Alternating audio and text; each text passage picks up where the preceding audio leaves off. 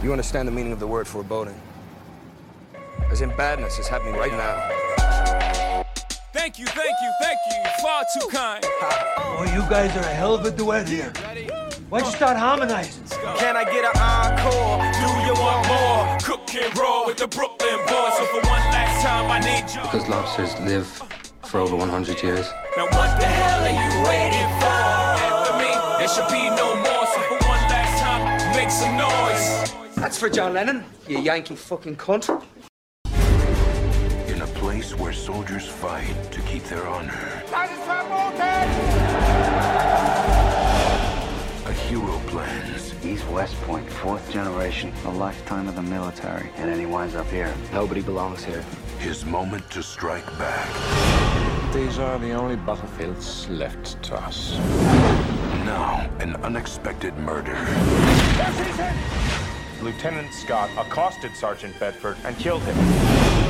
We'll give one man the chance to set his plan in motion, Any prisoner accused of a crime has a right to a trial.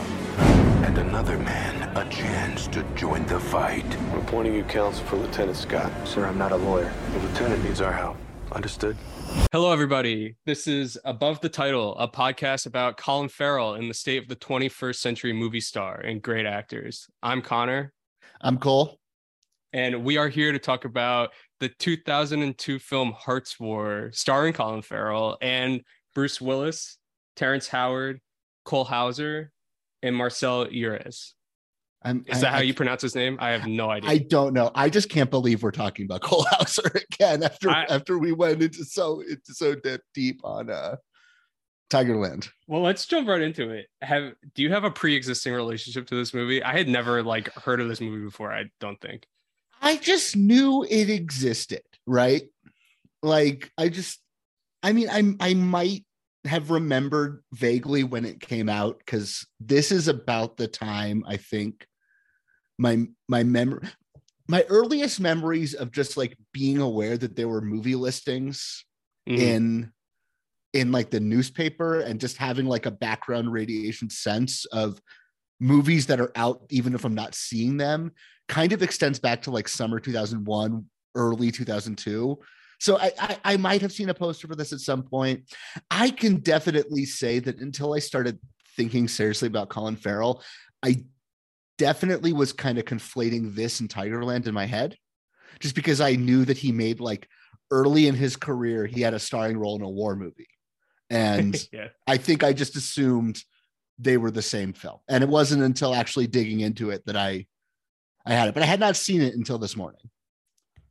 I think in my case, I was growing up, I was far too obsessed with sports to pay attention maybe to like the popular culture at hand. And it's not until around like 2006 that I feel like I had a very like general consciousness, like a strong general consciousness of what like films are out there, what adult Can- films are out there that exist. Can you remind me? Because I actually think this is important to the broader project of this podcast. What year were you born? I was born in 94. Okay, I was born in 92, so I'm, I'm a little older than you, but we are both kids around the era this thing is popping up. And I think the, to, to, to that point that these movies are starting to maybe just hit not even a sense of nostalgia for us as viewers, but a sense of nostalgia for us is just Colin Farrell as a celebrity, as someone who kind of popped early, I think, in our lives, maybe. Yes, I think I've been kind of getting at this in every episode we've done so far about how he becomes such a iconographic actor at such an early point in his life. Like he's 25 years old when he takes this movie on. And when he is coming back around for like the second act of his career in, in Bruges, which I can't wait till we get I, I really can't wait till we get to that period. Like that beginning of his period when he starts working with Lanthimos and McDonagh.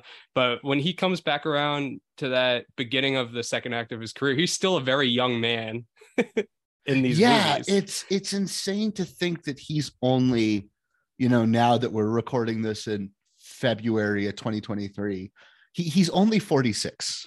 yeah. You now. would n- you would not assume so.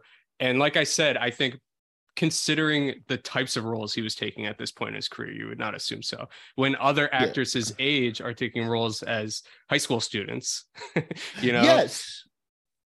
Yeah, no, that's true.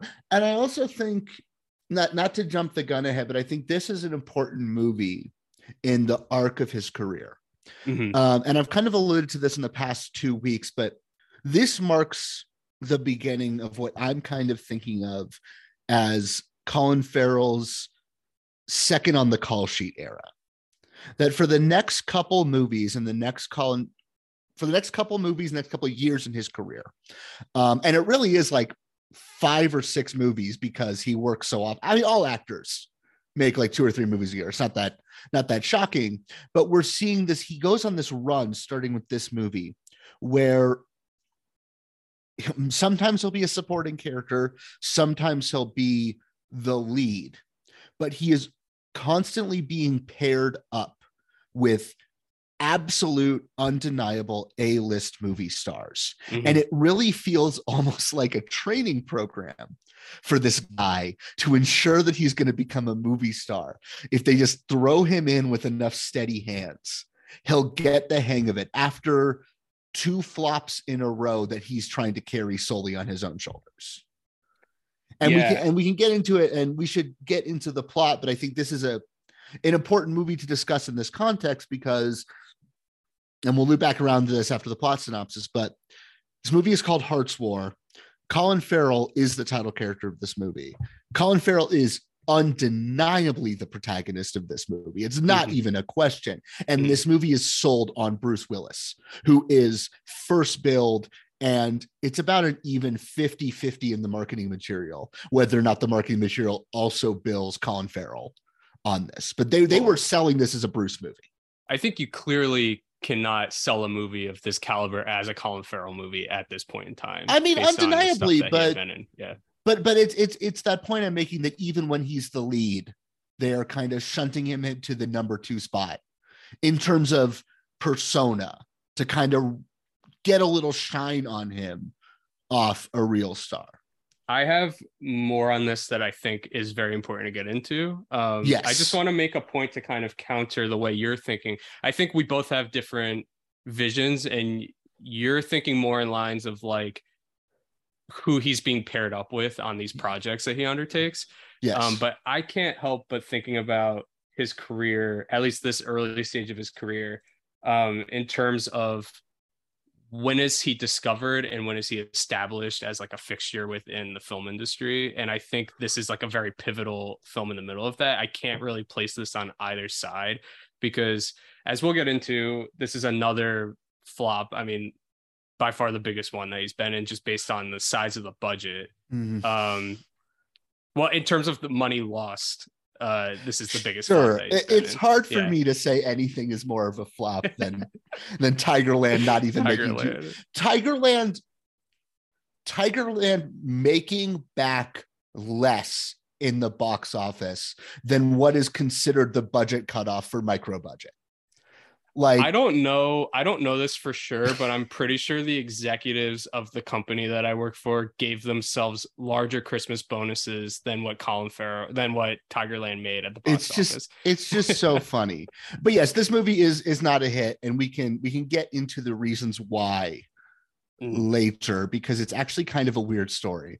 But uh Do I you do have any? Um, oh, I'll let you finish, but I think if we could just move into like maybe like a quick like opinion that we have of the film before we try to recap it, like plot point. yeah plot i point. mean i, I kind of mentioned last week this is my take on this movie is i kind of mentioned last week that sometimes i think we fetishize movies of like the pre-digital era or pre-franchise era Mhm. just we we almost over reward them for basic competency because contemporary Hollywood has fallen so low on that.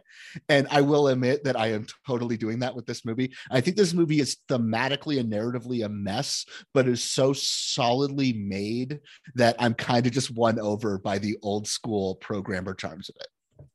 I kind of agree. I think that once we get into talking about the performances, it might get a little boring almost because they're so there's there's not many faults with any of them and there's not really faults with any of the craftsman like aspects of the film the actual Uh, like the actual construction of the film as a you know piece of a material piece of something a, a product that's being sold to the public to use a to use a sportsy analogy because you're let's you're you're Mr. Yeah. Jock over here. Um and I might be I might be fucking messing this up. Uh this movie's a bunt. You know, it's unglamorous, it's safe. Uh i don't know if it- it's a it's- bunt it's- because a bunt is a ballsy move it- you think a bunt's a ballsy move. Okay, this is a yeah this is it's a, like this is a an easy single. it's a single where it's like you grounded like right in between second base and first base Yes. Okay, Yeah. that's better. Well, that's less intentional, I guess, is why I was saying bunt. But if you think bunt's ballsy, yeah you're sportsy over here. I'm not. I think a bunt Um, is more strategic than this film is. Sure. Yeah. This is okay. This is a safe single, is what I was saying. Yeah. But There's- it's not a, there's- a strikeout, you know? There's no glory in it. There's no chance of massive success. But it's it gets the job done. Well, I, something I find frustrating about it is I, this is clearly when it got greenlit as a piece of Oscar bait. No. I believe so. Yeah, it was released in February, I'm pretty so sure. there, there's a reason it was released in February, and that Okay. we can get into it later. Um, Um, we can get into it. as, uh, yeah, as far as my like quick opinion of it goes, I think like to base off of what you said, it I think eventually like after the first half an hour of the film, which I was pretty engaged throughout that opening 30 minutes, and I think there's good reason why because the opening 30 minutes is like almost by far the most visual the film gets and it eventually just loses grasp of that visual. I, I hate to say spectacle but there is there is a it, it is a function of war spectacle what the beginning of the film accomplishes. I think it just becomes like overbearingly by the numbers at some point. And i think again if you're watching from our modern perspective of the blockbusters we're getting that aren't necessarily tentpole films it's there's something comfortable in this in this movie especially the way it looks like shot on Mhm. actual film Yeah. the cinematography is pretty great you can't deny it um but I I, mean- again like i think it's it's uh, you calling it a ground single is is probably like the best analogy Mm. you can make it's by the numbers it i think it does what they were intending to do with it i just don't think those intentions like really work or really hold their own in any way whatsoever you know this was this was directed by gregory hoblit who has like about a 10 year period as a film director mostly making like mid-budget star driven thrillers Mhm. some of which are incredible uh, he made primal fear which i know is kind of becoming a bit of a punching bag but i think that movie's a masterpiece um, some of them are like i've never seen the diane lane internet horror film untraceable but people I mean, it's like it's like a widely like zero Rotten Tomatoes stinker. But before his like 12 year run as a film director and after his 12 year run as a film director, he is a guy who directs network procedurals. Mhm. And that is kind of the energy that this movie, and I think a lot of his movies have good, if not flashy cinematography, you know, kind of laborious plotting. He is good with actors in a kind of baseline sense. And I think what you see, even if Primal Fear has like a better script and flashier performances than this, it's clearly the same steady hand making this movie.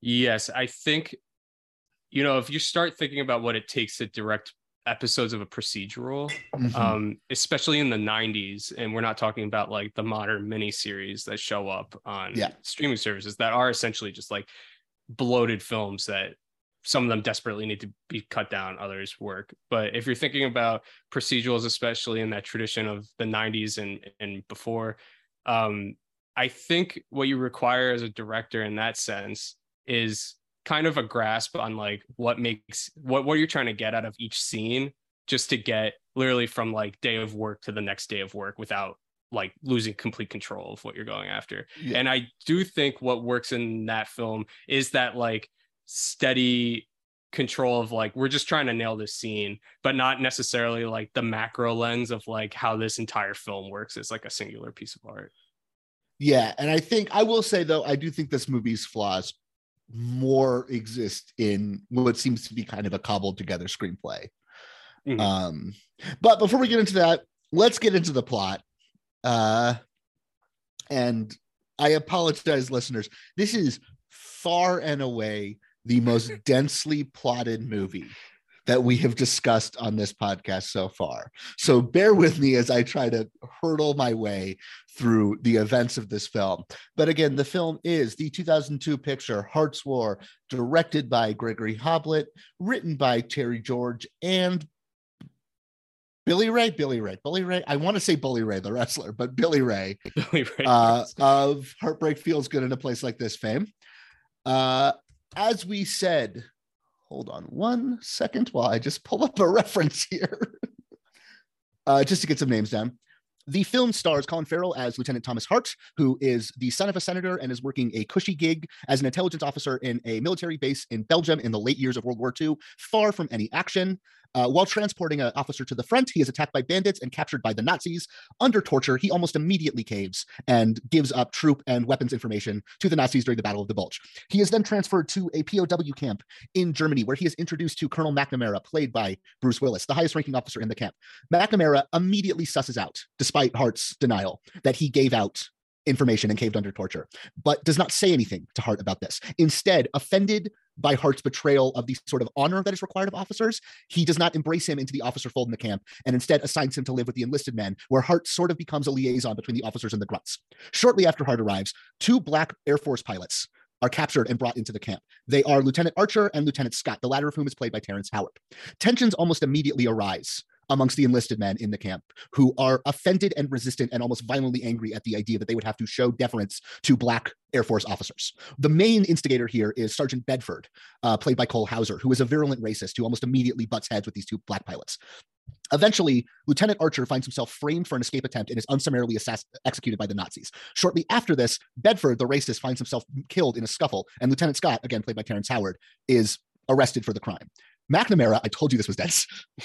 McNamara decides that Lieutenant Scott deserves a court martial and assigns Hart to defend Lieutenant Scott. Over the course of the trial, because Lieutenant Scott insists he's innocent, McNamara uncovers and kind of brings to light the racial tensions that exist in the newly sem- not even integrated, but semi-integrated army, and discovers that Sergeant Bedford was an informant working with the Nazi guards at the camp in exchange for favors and equipment, and that the, the, the execution of Lieutenant Archer was set up both by the Nazis and by Bedford. Whew. Hart then also dis- You're doing great. I told you this was dead. All this is important though. it is. Hart then also discovers that McNamara and the rest of the officers are planning an attack on a munitions factory held inside the POW camp. McNamara, in fact, was the one who murdered Bedford in order to keep him from ratting out the plan to the, to the guards. And McNamara framed Scott for the crime so that they would have to have a laborious uh, court martial during which McNamara and the rest of the officers could dig a tunnel to the munitions factory and execute their sabotage while the Nazi commandants are distracted by the trial. McNamara, again, someone who believes in honor, fully believes that the ends justify the means and that it is worth sacrificing Lieutenant Scott so that the Nazi war effort can be hampered. Lieutenant Scott, when told of this plan, also is willing to be a sacrificial lamb. But Hart, Colin Farrell, having learned the importance of honor and dignity in his time at the camp, decides that it's unfair to make Scott be the one who is sacrificed. And in the closing moments of the trial, claims that he was the one who murdered Bedford because Bedford was an informant. The, the Nazi guards take Hart outside to be executed, but in doing so, discover the tunnel and realize that the officers have slipped out during all the hubbub. They are about to execute Hart and all the other men responsible when McNamara makes a triumphant return.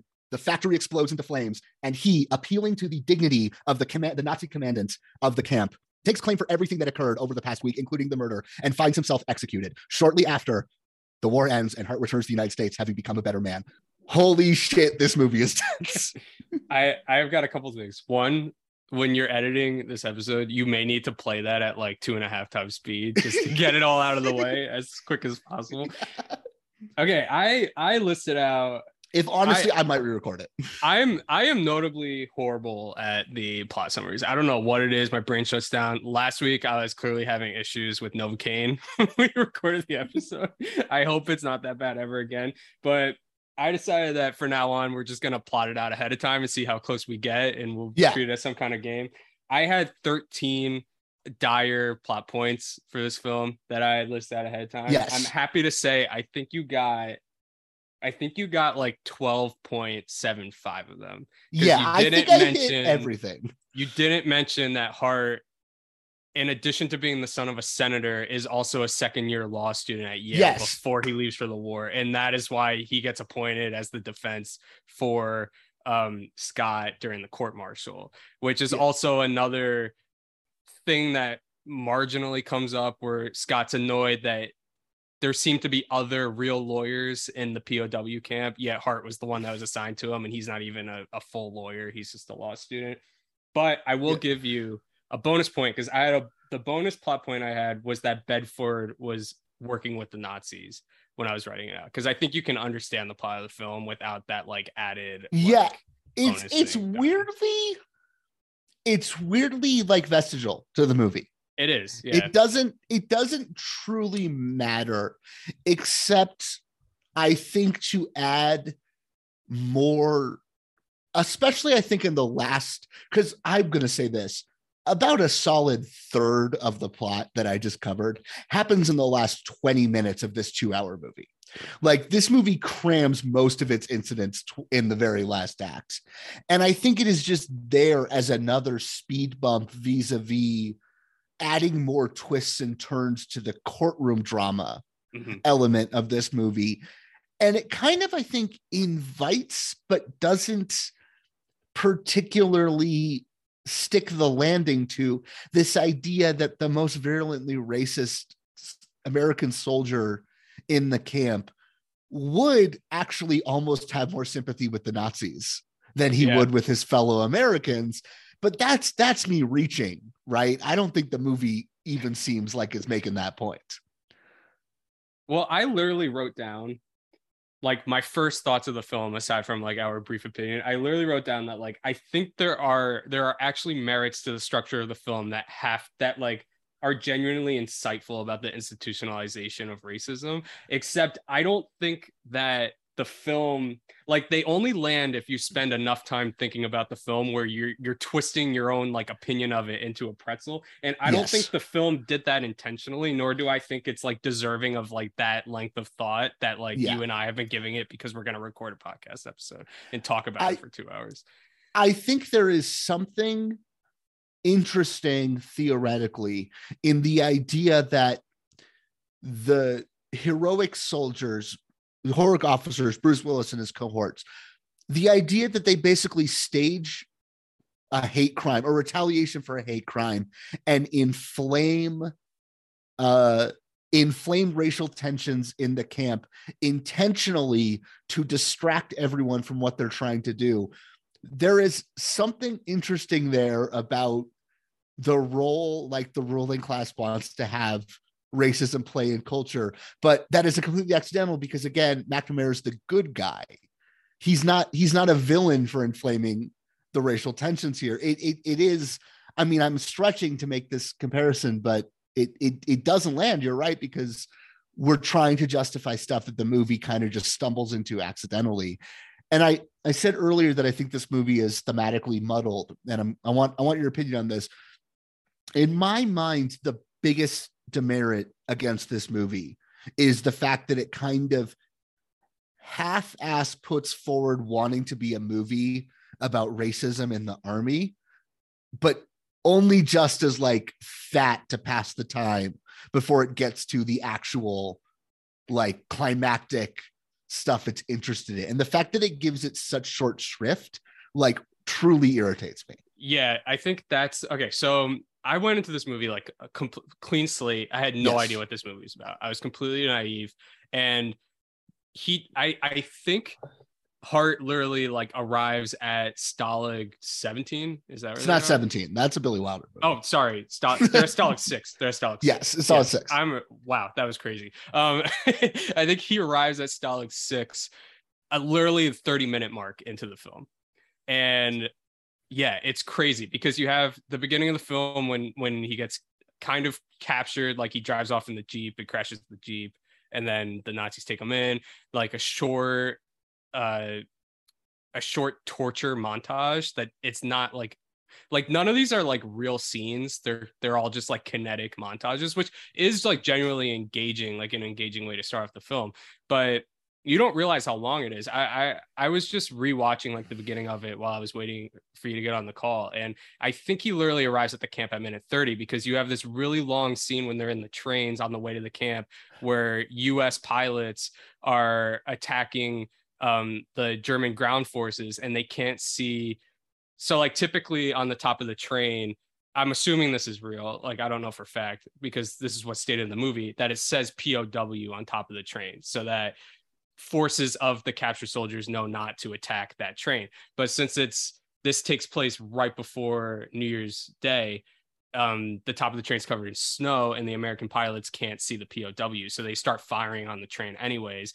Uh, a, a heroic soldier played by um the dude from Entourage, like hops Yes, out of the window. Yeah, hops out of the window and gets like mowed down by an American plane while he opens the door to the train, and all the soldiers run out and they form PO, the letters POW by standing together like there's some kind of like college marching band at halftime, and uh, that that seems like genuinely pretty great. I think it's like pretty well structured, pretty well choreographed. It's it's it's definitely I don't know if it's something that I've necessarily like seen in another war film of this caliber, but Yeah. again, you're you're 30 minutes into a 2 hour long film and he hasn't even reached the camp yet. And then once he reaches the camp, there's another 10 to 15 minutes of him just getting acquainted with McNamara, getting acquainted with Bedford before Archer and um sorry, what's Terrence Howard's character? Scott. Before Archer and Scott even show up on their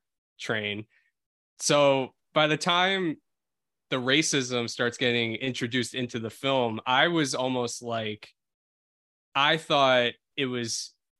I thought it was due diligence, I guess. I was like, oh, you have black soldiers, so you Oh. have to you have to address the racism at hand. And then when the film like fully like fully developed into a, a legal drama about institutionalized racism that I, I was like completely thrown off. I didn't see that coming at all. I think another thing that I'm trying to get at is the beginning 30 minutes of this movie almost have the vibe of um you're going to be watching almost like a rendition of the Odyssey like within World War II, especially when that plane attack happens. It seems like oh they're just going to be what like marching through the countryside trying to get back to the American camps.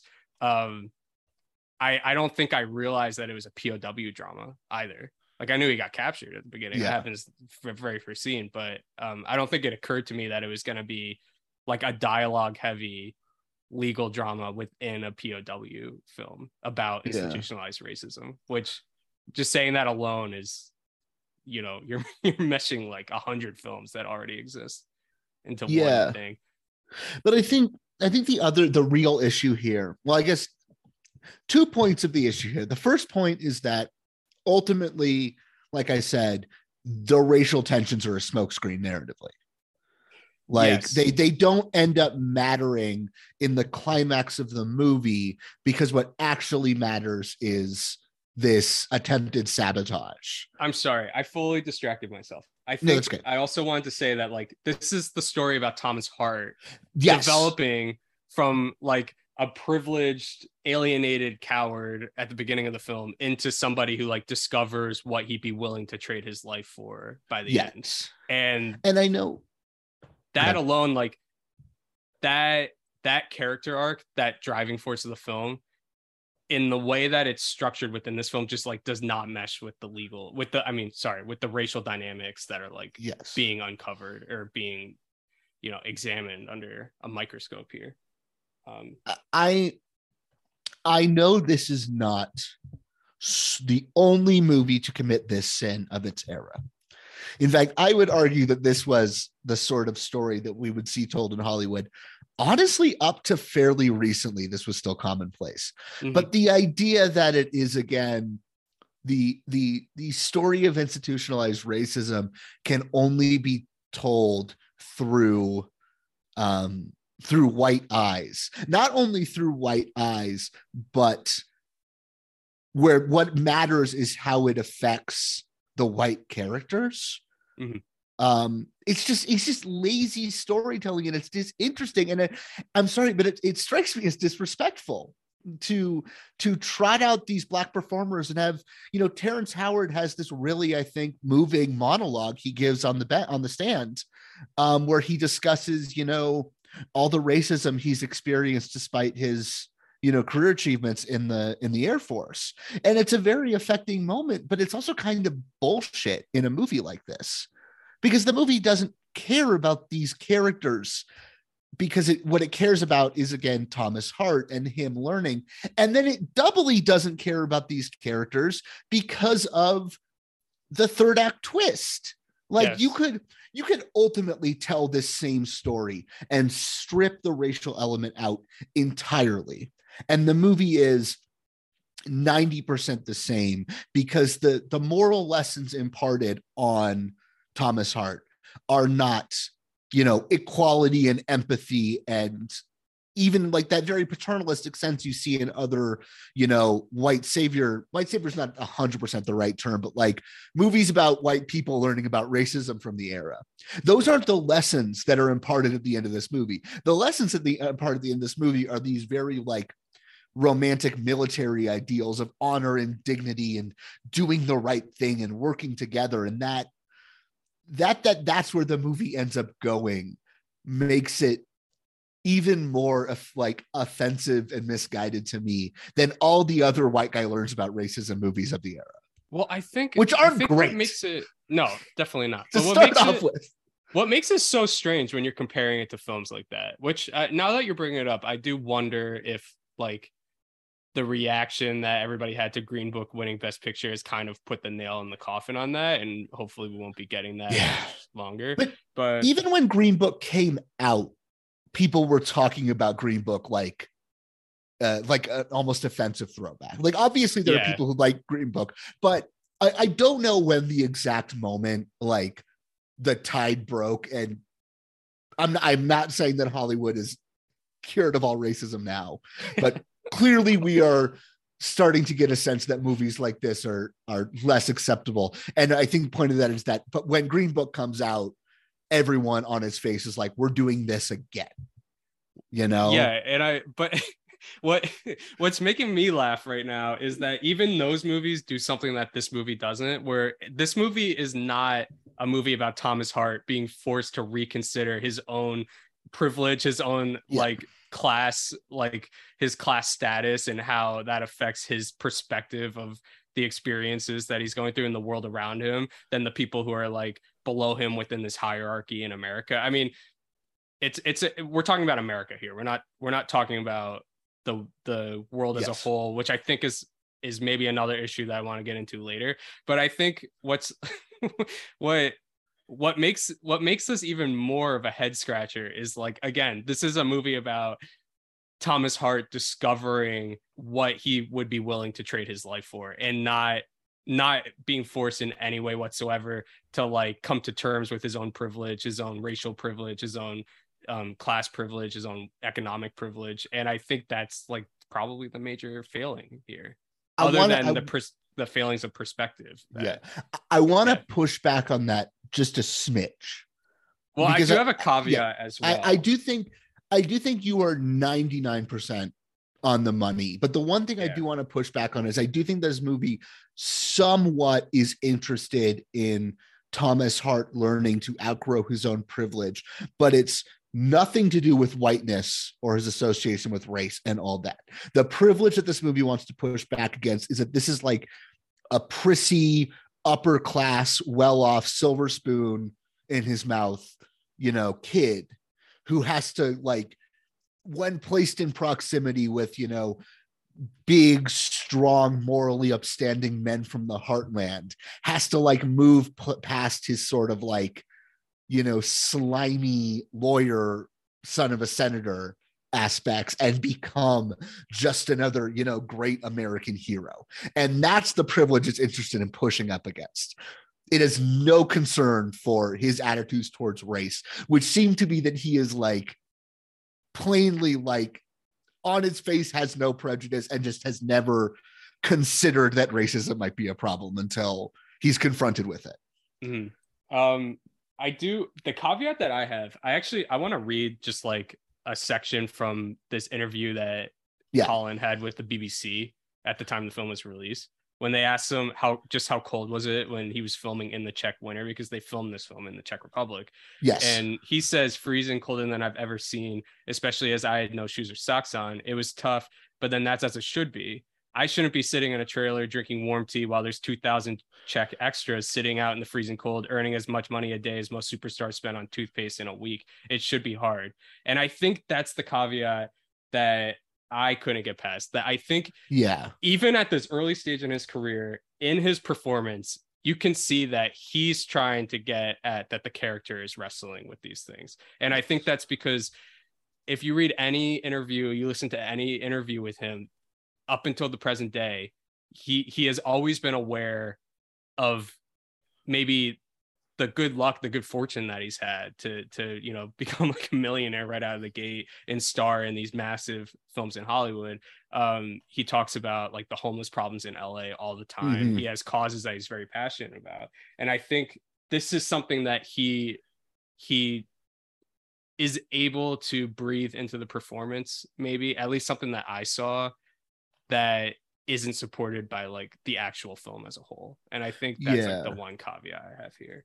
Um, I don't know if we should just start talking about him in this and his performance. Yeah, I, I do, but before I just want to, I just want to touch on something else that you pulled up, which is a, a a junket clip, like an EPK junket clip with Hollywood.com, uh, that you found where they interview like most of the cast about this movie, and it's all very, very buzzy questions. And I did think there was something very interesting, which is that you know they ask they asked Terrence Howard if he was surprised to discover that there was this much racism in the army in the air in the military in the era. And Terrence Howard just like stares this woman down and like very plainly is like "Yeah, of course I knew this because I experienced this stuff in my day-to-day life. I I have no illusions. And then they ask Colin Colin something similar. And Colin then like gives this very kind of I found moving and eloquent answer where he's like well, I wasn't surprised because like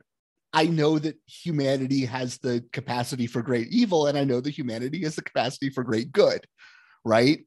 That that hmm. that he sees that that you can see that Colin is addressing this like not in a reductive way, but in a sense of like we we as people can can can can touch on these great evils, and he does address that. He's like, and I he doesn't think these things are fixed in the modern era that, that that's the perspective he's coming at is like that he's like well people are still racist. He does say people are still homophobic which i thought was a very interesting thing for a male movie star to say in 2002 and then he said but Mhm. people are also kind and people help each other and people hurt each other. And i, I do I, I think you're right when i say that you think that he, he as a performer is maybe trying to get at something that the movie is not willing to let him get at. Do i know that he sticks that landing? I'm not sure. What do you think? Again, I don't think so. If we're talking about Gregory Hoblit, like we Yeah. said, again, I don't know if that's how his last name was actually pronounced, but as we said, he, you know, he's he's he's solid at directing from scene to scene, from episode to episode. That's what he built his career on. I think what's interesting about this film is that as opposed to you know the film we had to watch last week and even a little bit in oh. tigerland is that there's not a bad performance i can point to in this film um and i think that while while i kind of i still like the more i think about it the more i hold bozz from tigerland like near and dear to my heart. Like i really think like colin like as as kind of the breakout role i really think he did things in that film that like most actors wouldn't do given the their initial shot to star in a film especially like a bleak film about people with the awareness that they're getting shipped off to war to die um but i think in this film he he seems more present within character on the screen like that screen presence that he has is always as Hart and not and the few times where I'm looking and I'm like, that's Colin Farrell are far fewer in this film than there are in the other films that we watched with him. Um, but like I said before, I don't think I think he's trying to do things in his performance, and even on the minimal rewatch I did today, I think Bruce Willis is also trying to do interesting things in his performance that the filmmaking just like doesn't really support and just glosses over. And I guess because of the by the numbers scene to scene I, it's hard to always say that it's the directing but you know there's got to be somebody that's leading the ship because of Yeah. the by the numbers scene to scene directing i think all of these like little idiosyncrasies within these performances get like flattened out majorly Mhm. especially in the edit um i don't know if Yeah. you noticed this but I, I was really struck that this is clearly one of those hollywood films that like follows that pace of like one beat two beat three beat cut to the next shot one beat two beat three beat cut to the next shot except in the action scenes where they clearly have spent like gargantuan amounts of their budget on having planes crash and and trucks flip over and things like that um but I, think- love that plane crash.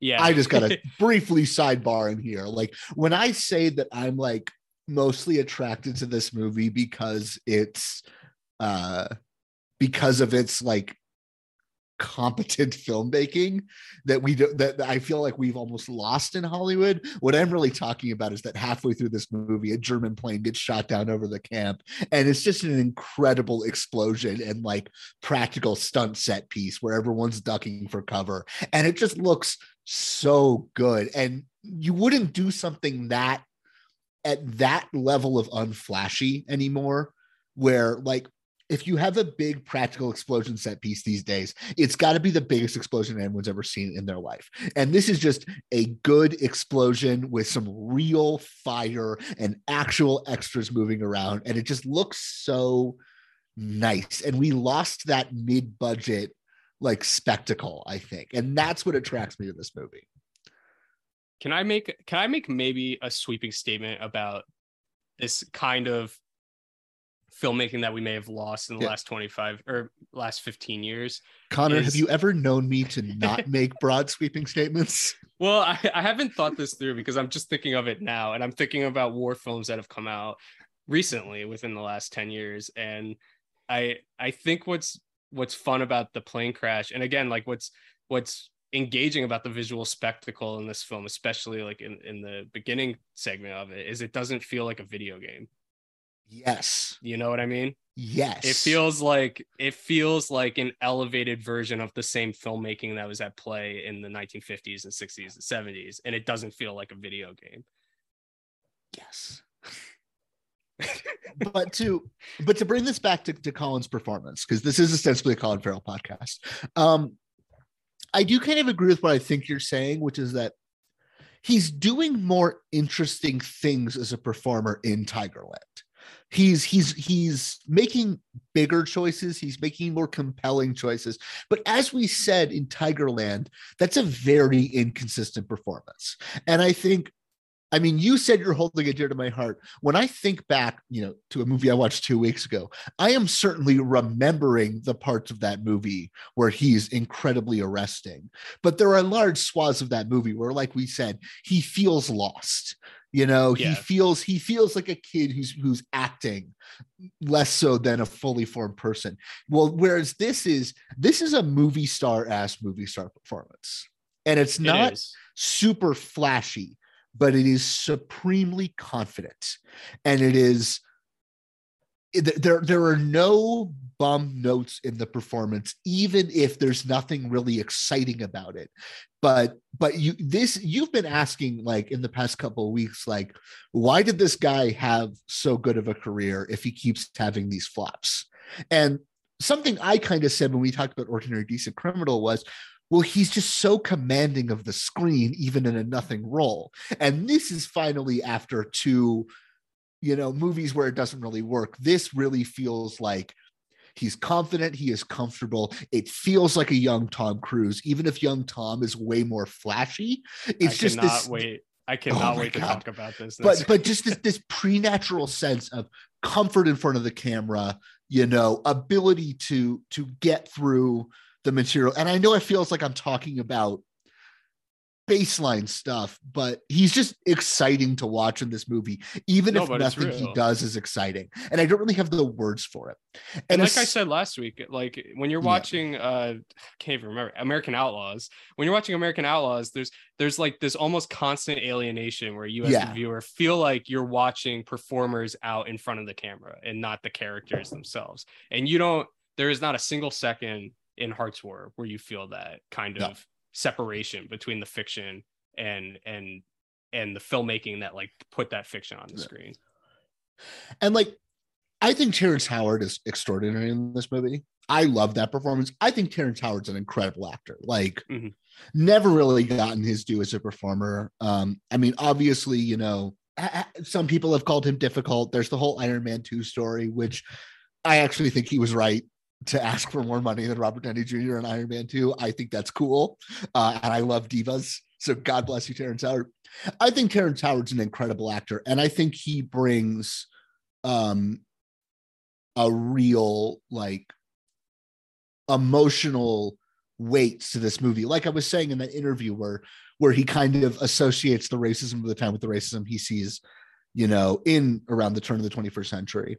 Um, that I think is the best performance in this movie, even if it's given really short shrift by the movie. But I'm not left wanting by what Colin's doing, like I was when Clifton Collins kind of ran away with Tigerland. Like I see Terrence Howard giving a very dynamic performance, and I see Colin giving a very confident performance. Those are two different styles of acting. I think Colin, as a performer, we're going to see does tend to actually fall in the more dynamic side than the confident side. But I am not left upset that Colin is giving such a collected performance in this movie. I am excited by just how good he is at being a steady hand. I think this skill that you're talking about, this like comfort in front of the camera, Yeah. is what makes him a movie star. You know, yeah, because it's the movie star performance, is the actor's performance, right? yes, and I don't think people think about this enough. Like, especially these silly movies that become blockbusters in Hollywood, which Yeah. is every blockbuster in Hollywood essentially these days is a silly movie where you know someone's holding a wand or they're holding a laser gun or something like Yeah. that, and they have to say ridiculous dialogue about uh man I, I don't know about the force or something and it it requires like a movie star command of the camera to be able to say those lines in a non-laughable manner and i know that colin hasn't necessarily like taken on a lot of roles within that kind of dumbed down genre work but it is a skill that like separates a movie star from other actors and i think what you're saying about terrence howard is his kind of terrence howard is more of a live wire he's Yeah. more he's more of somebody who's always going to jump out at the viewer and and almost like wake the viewer up to something that they weren't aware of beforehand. And the fact that he hasn't really had the career that he deserves makes me sad because those are the exact kind of performers that filmmakers should be cultivating throughout their like repertoire. A hundred you know what I percent. I mean, to go back to what you're saying about needing movie stars, just to briefly tangent onto this, I think a big part of the reason why the post Endgame Marvel movies haven't been working is because they don't have that same caliber of movie star talent in them. Like we can say, and I am the first person to say this, that it is like bad for the broader culture that Robert Downey Jr. turned into just a guy who does big tentpoles. That he is a better actor than the post Iron Man run of his career, mm-hmm. sh- like ended up being. But at the same time, the new Marvel movies don't have Robert Downey Jr. in them anymore. They don't have Chris Evans in them anymore. They don't have ScarJo in them anymore. And the people they're trying to elevate to those new positions don't have the juice, which is why you end up with something like Tony Leung Chiu-wai giving probably the worst performances of his career in Shang-Chi a couple years ago. And that also being like undeniably the best performance of any of the contemporary Marvel movies, or Jolie and Salma Hayek in Eternals, sleepwalking, but like Oh, Eternals is a great uh, example of what you're talking about right yeah, now. that like Yeah. like Angelina Jolie's great in Eternals, Salma Hayek's great in Eternals, Richard Madden and Gemma Chan don't have the juice, and you have the juice or you don't have the juice. And when you make these big silly, you know, close the portal in the sky movies, and you don't have people who have the juice, shit doesn't work. Well, when you don't have people that can overcome the silliness of Yeah. like what they're being asked to do, and I just think of like I know it's a different scenario, but like Ian McKellen crying on the set of The Hobbit because he's just Yeah. surrounded by green sc- green Yeah. screens and he doesn't know what to interact with. It's it's it's fucking difficult, man. Like like they like in Marvel movies and Star Wars movies and and I don't know Harry Potter movies, they're they are asked to say stupid sounding stuff. They are Stupid asked to say stuff that makes no sense. That's just like made up mumbo jumbo. They're asked to do things like Elizabeth Olsen is asked to like twirl her fingers around to make like magic spells. And like there are some people who can like apply some kind of a process to that and make something believable out of it. And there are other people who are are undeniably good actors, but just when tasked with with making something out of literal nonsense, can't just they don't have any Yeah. texture to hold on to. I mean, to kind of bring this back to it, but like Don Cheadle is a better actor than Terrence Howard. Mhm. I don't think that's that contentious of a thing to say. And I and having just said that I love Terrence Howard, I do think Don Cheadle is a better actor than Terrence Howard. Terrence Howard's better in Iron Man than Don Cheadle is in any of those fucking movies playing the same character. I'm sorry. Don Cheadle can't do it. Terry can't. And I guess Terrence Howard doesn't have to do any of the silly stuff in the first one, but still. let's just get let's just get Yeah. into it um for a second because um he's Terrence Howard is clearly like the standout aside from like Colin in this movie for purposes of you know what we're going to talk about. I think most people who watch this movie, he's more the one that they're going to remember because he gets he gets to say like the moving dialogue. Yes. He get you know, um, but if we're going to talk about his career, this movie comes out at an interesting point where he's three years away from Hustle and Flow, which I think is the high point of his career. just just So far. I'm like one of the best performance, one of the best pure movie star like shining charisma performances anyone has ever given is Terrence Howard and Hustle and Flow. It The- might I- be, uh, and it has nothing to do with him, but Three Six Mafia at the Academy Awards might be my favorite Oscars moment, like Oh, ever that I've I ever seen. watched it last week. It is my favorite acceptance speech. Juicy J just yelling Memphis into the mic. Yeah. Oh my god. I also I adore that movie. Um and that is three years away from Yeah. Iron Man, the first Iron Man. where is he now? I didn't really even think about it. Well, like today, Um, he he's basically no, no. I mean been- now 2002. Sorry. Oh, so 2002. So I'm He's just made the best man. I think the first. I think he's in. He's in Dead Presidents as a soldier who dies in Vietnam, Yes. and he's in Mr. Holland's Opus as a, as a kid who goes to Vietnam and dies in Vietnam. Jesus. so I think this is his first uh portrayal of a soldier who doesn't die. Um which He's is funny because in- neither of those are really I, I guess Dead Presidents is a war movie, but Mr. Holland's Opus is definitely not a war movie. you know, Um, he's he's in The Best Man, which is a movie. I don't know if you've seen The Best Man.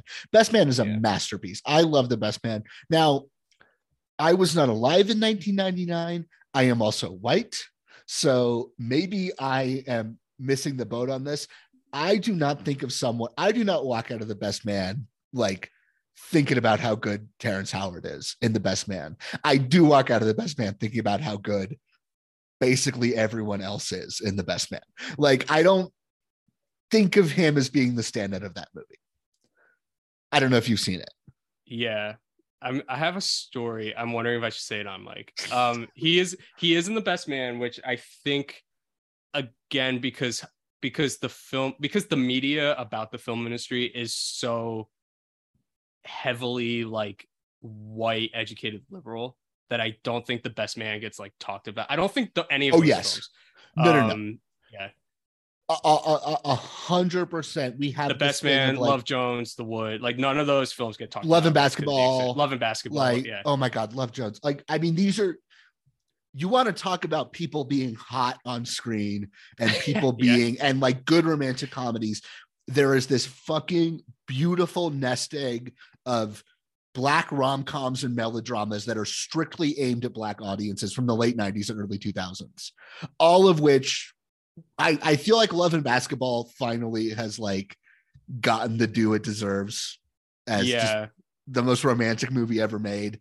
But I the rest of these, I probably. still I think the thing about Love and Basketball that that I think has like put it in the public consciousness more in recent years is I I think the thing about Love and Basketball is it's also maybe the best sports movie that's ever been made because it It's- captures like it captures like that obs- that that obsessive focus of like wanting to be good that so few sports movies actually are like capable of grasping and i think like when i think of a when i think of athletics like on screen i it's like the first movie that comes to my mind Yeah.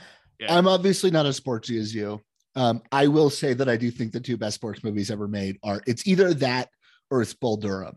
And I think that the two things those movies have in common is that they're actually love stories that that take place that Yeah. are about athletes. And the the stuff about athletes in those movies is great, but maybe the thing that I'm drawn to with both those movies is just how fucking sexy and romantic they both are. Um but I do think Love and Basketball just has incredible things to say about the role of women's sports and the ghettoization of women's sports.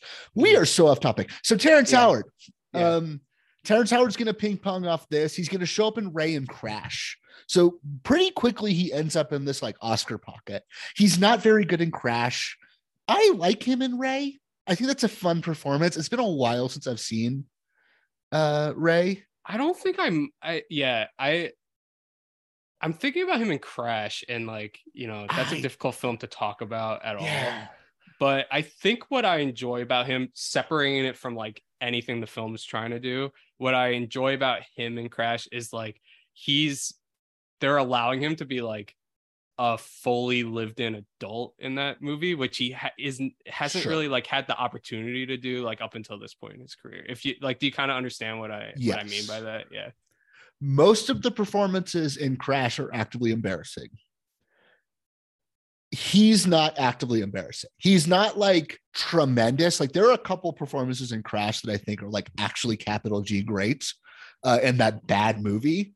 He's not, I think, hitting Yeah. the heights of Thandiwe Newton or Michael Pena, but he's not embarrassing himself like Sandy Bullock or Ludacris i mean or good Cheadle's okay. Brendan Fraser's bad. good. Oh you think Fraser's Um, bad I think I haven't bad. seen- I think Bullock's Bullock is the one who's really embarrassing herself in that. I'll tell you right now, man, I am not rewatching that movie. So I, the last time I saw that movie was 20 uh, 2014. I'm not gonna rewatch that then, movie anytime. do soon. you know? Do you know the Iron Man two story? Why he got recast? Um, well, yeah, but I, I- it, I, I think you'll be better at recapping the story. Yeah, but I- I, I want to say that is- I'm also on your side. Like, I also, I also Yeah. don't think he was wrong. And I think when you No. watch the first Iron Man, it's clear that like, it's clear that like he's being set up for his not not just to be like a fixture within Iron Man, but to have like his own movie to spin Yes. off of Iron Man. So I don't necessarily think you're wrong, but yeah, you can recap like the scenario of what. so happened. I I Iron might Man. have some of the details wrong, but my understanding of what happened and why he is recast with Don Cheadle is that Terrence Howard is, I believe, the first person actually cast in Iron Man. Um, and if you think about the cast of Iron Man, Terrence Howard is coming off an Oscar nomination and having major supporting roles in two Best Picture nominees, a bet one Best Picture winner. Mhm. He is he is hot. He is probably at like the height of his career, unless you want to count the Empire like resurgence later. But he he's he's a pretty big name when they cast him in Iron Man. My understanding is after they cast him in Iron Man, they change up their plan for the movie and instead decide to fill the rest of the roles with people who are bigger names than Terrence Howard, who they can get for cheaper. Because if you think about it, the other big names in that movie are Downey, Paltrow, and uh, Bridges, all of whom are in major career slumps at the time. And my understanding is that because those three people, even though they're big names, are like on the down and out, they got them for cheap. And I believe because of that, Terrence Howard ended up getting paid the most for Iron Man 1. My understanding is when they wanted to bump up Downey Jr. and Paltrow's um salaries for Iron Man 2 because obviously they're now huge stars again. Terrence Howard either demanded that he get paid the same, or I've also sometimes heard people say that he wanted to get paid like as proportionately more than they did as he did on the first one. Well, And well, that'd be kind of funny. I don't. That know. Would be sure I funny. think he could get away with that. I yeah. I don't know. That sounds like an exaggeration, but I certainly that sounds like the- that sounds like the opening bid in a Yeah. negotiation, Or maybe like it- it could- goal. Yeah, it could have been the opening bid, and Feige was just like, "Fuck you, get out of Yeah, here. I don't give a shit. We can replace you. You're not important." But that really slams his career in the dumps, and it doesn't really pick back up until Empire, really. And we'll talk about him later because he's in another Colin Farrell movie. Um, we really? will. Yeah, he's in Dead Man Down. I don't remember Oh, him being a Dead Man Down, but IMDb says he's in Dead Man Okay. Down. Well, let's, Um, yeah, okay. yeah. Maybe we'll hold off. We'll hold off onto the, his kind of late stage. Yeah. he's really been relegated to television ever since the Iron Man thing, and you know maybe other like public. uh I don't know what I'm trying to say. Pub Yeah. um reputation. Uh, maybe like other things that like affect his public reputation. Yeah, I know Um, he has a reputation as being a diva and being difficult, but I kind of just have to assume that's um that's just people being racist. Yeah. Um, because I believe there was an interview a couple years ago where um Lee Daniels, because Lee Daniels obviously has worked with him a lot in recent years. Lee Daniels, I believe, gave an interview a few years ago where he said all the shit people say about Terrence Howard is bullshit. That that he's a good person to work with. And I don't know if that's true. Never met the guy. Uh, couldn't say, but I do think he's a very good actor. I know there's some spousal abuse stuff. He might not be a good person, but a lot of movie stars. I don't know. I'm getting my I'm putting my foot in my mouth now. yeah, I'm like, I don't know if you want to go down that road. I will say, I think like anybody who's ever been around like an active film or television set, especially one that's not like a low budget passion project or even like a mid budget, just a passion, any set that's not a passion project, I think has like the awareness of if if what your goals are is to work hard and make things you're proud of the industry will like eventually chew you up to the point that like you will go into work at least on some job and be frustrated from the Mhm. second you get there Yeah. and and be fr- the only time you feel relief is the second you step away um, from the set i don't know if we have more that we want to say i feel like we haven't talked about him much in hart's war We've been dodging it, but we do got to get to it. yeah i again like he he's probably given the most he's probably given the most to do that i imagine if you're like an aspirational up and coming actor who's already been in a lot of high profile projects. He's given the most to that you would want to do in In- yeah he's given the monologue. In a And- world where this movie is a little more expensive, a little more prestigey, and as an ex- as an extension of that, gets an Oscar push, he is like your obvious supporting actor play. he is the mahershala ali Yeah, there's a Yeah. world in a world, and obviously, like I mean, well, I, I was about to say a Gregory Hoblit movie is not going to be an Oscar player, but obviously, Primal Fear was. Yeah. But that was a case of that movie being such a sensation they couldn't ignore it. Um, but in a world where this is just a, a little more of a prestige movie, you know, you can totally see him getting like being a having some mentions in Oscar discourse around this time. It's the juicy performance in the movie, which again, to go back to this, is what frustrates me about how disinterested this movie is in doing anything other than lip service to that character and the racial politics. It's disgusting.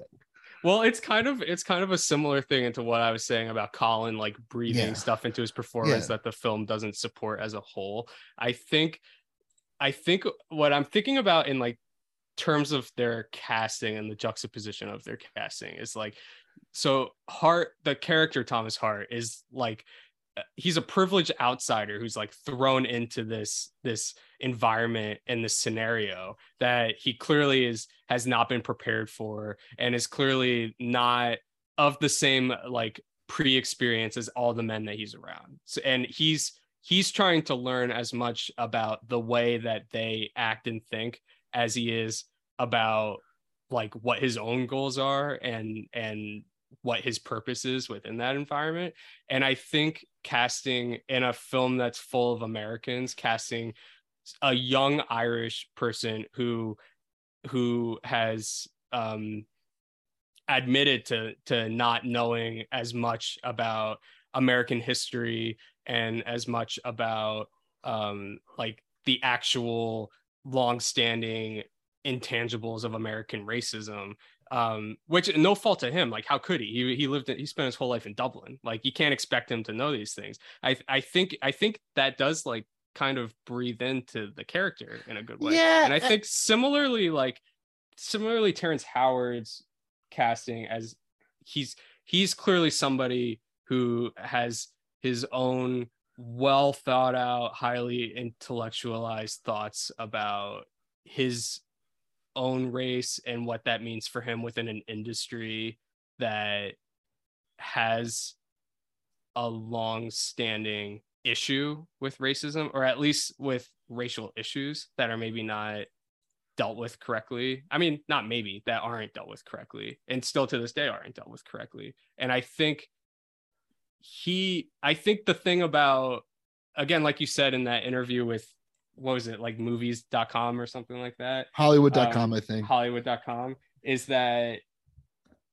for whatever reason it seems like scott is the only one in this film that like understands the situation that he's put in. He understands that like if you're a black man and you've been accused of murdering a white man that there is no manslaughter it's just murder yeah. and you're gonna be hanged? Like there's no option other than that? And i think howard's casting um as an individual who's like very aware of these things and has clearly like thought about it intensively over his lifetime i think aids in in his performance standing out amongst the rest despite yeah also having like the fun stuff to do on top of it.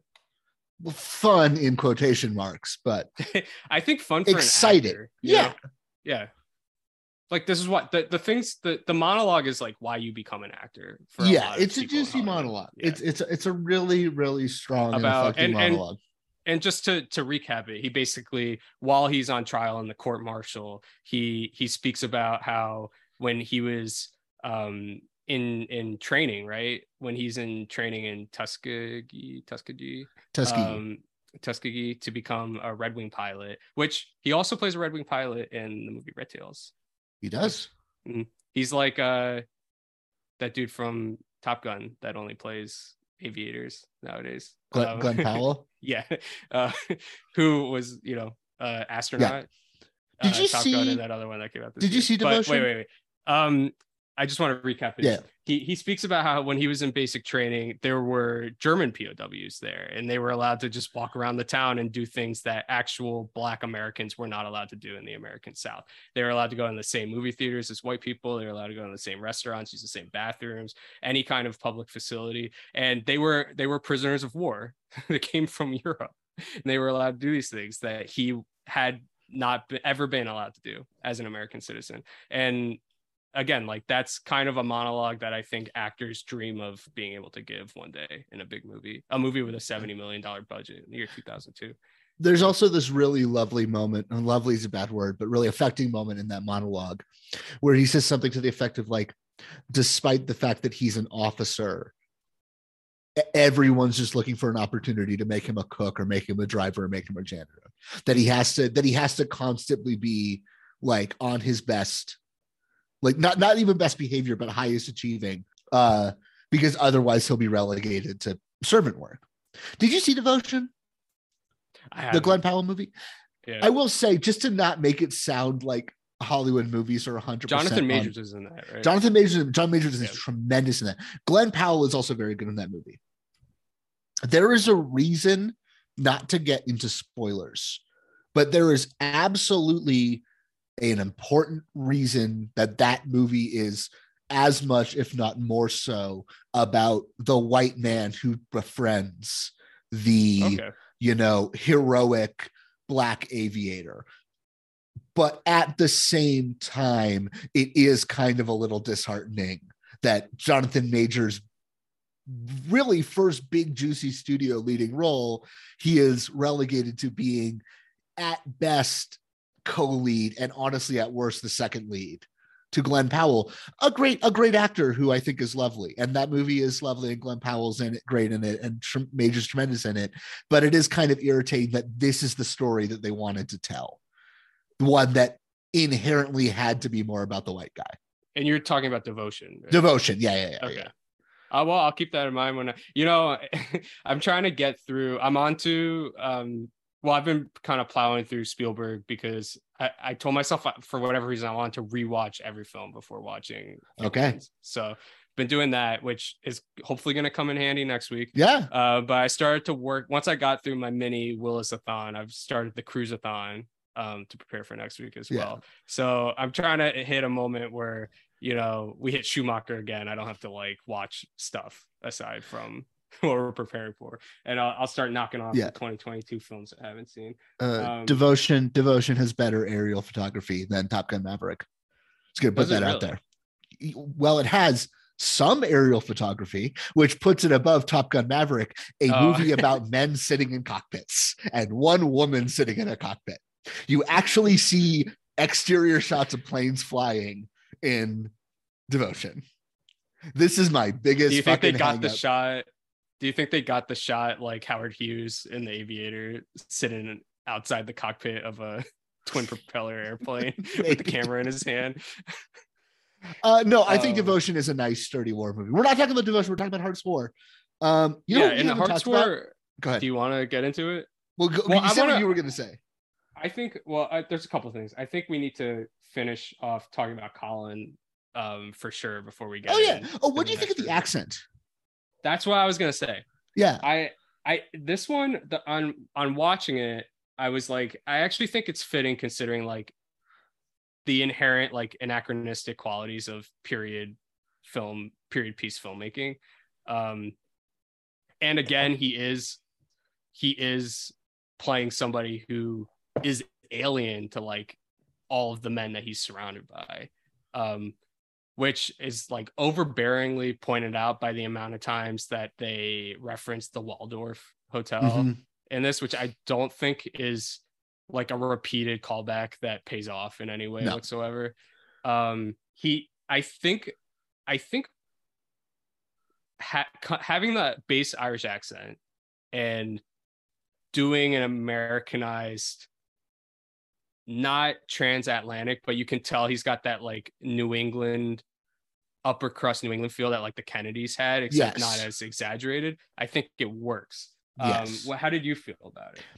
I think more so um more so than that it works, it's it's very comfortable, even if it's not the best technically executed accent I've ever heard. We were we were talking a lot in the past couple episodes about how like the the poor quality accents in Tigerland and especially Outlaws really feel like almost a synecdoche for his performances in there, like either shaky or Yes, completely disinterested. And like again, Yes. is this the most technically precise accent I've ever heard? No. Do I hear the Irish lilt like dripping in a couple times? Yes. Does it ever feel like he's struggling with the accent? No, it, it, it feels confident and consistent and like functional in a way that I think speaks to the sort of comfort in the movie star role that we've been addressing. Kai, Kai point something out that I've been thinking about a lot. Point point her I, out. I think I think we kind of as a country forget when we watch movies is that almost every American that lives in this country has a different voice Yes. and a different pattern of speech, Yes. which I think is what makes the American accent so difficult for Yes. Europeans. Um, and I I think you can give a lot of it's it's you can't do it in American Outlaws. He's just speaking with the Irish accent, Yeah. really. He's just speaking with like a, a partially muted Irish accent. And it's difficult in Tigerland because Bozz is from Texas. So, you know, when the when the heavy Texas draw is faltering into Dublin night Yeah. speak, it's difficult. But when he's I also- playing a northeastern American, Yeah. I don't you can have a little bit of Irish in there and it doesn't Yes. sound Oh, yes. Yes. at all. Yeah. I also just want to once again hit this point. even when it's not drifting into the the Irish. That is a bad Texas accent he is doing in Tigerland. I really just have to keep Yes, hitting yes. hammer. He does not sound like No, a no, Texan. I- he sounds like a Georgian. I will not argue Yeah. with you. Um, Can I? I will can I- say, oh, No, go go because I want to change the subject. I want to change the subject. is it about? I I will. I want to say something about the accent Say something about the based accent. on my research. Go, Okay. go. So again, the accent didn't bother me, and I don't think I don't think it doesn't work because the film never gets into what I'm about to say. Yeah. But Hart's War is uh, adapted from a novel of the same name Yes. by John Katzenbach, Which I have a fun trivia fact about. The son of Nicholas Katzenbach, who was the uh, Attorney General and later Secretary of State under LBJ, who um, interned in the same Stalag 3 that The Great Escape took place in. And, and a lot of what's happening in this film is taken from um, things that happened in Nicholas's life that he told Mhm. Jonathan before Jonathan wrote the book. Um, and, but I think what throws it off to me is if Hart is supposed to be Nicholas Katzenbach, discovering that Nicholas Katzenbach is from Trenton, New Jersey, because his father, because his father Edward L. Katzenbach was the Attorney General of New Jersey, like for the beginning part of Nicholas's life. And I think considering that he's supposed to play a man from New Jersey really throws it off for me, especially when if you're thinking about a man who was raised in Trenton and I'm also going to get into this later. Possibly, Bruce Willis has spent a lot of his life outside Philadelphia, New Jersey. They should sound exactly the same. They should have Sure. the same voice, essentially. I If I if you if you if you go down the rabbit hole into believing that Thomas Hart is Nicholas Katzenbach, he should sound exactly like Bruce Willis in the film. I think I am only I, I get the point you're making and I respect the Jersey pride.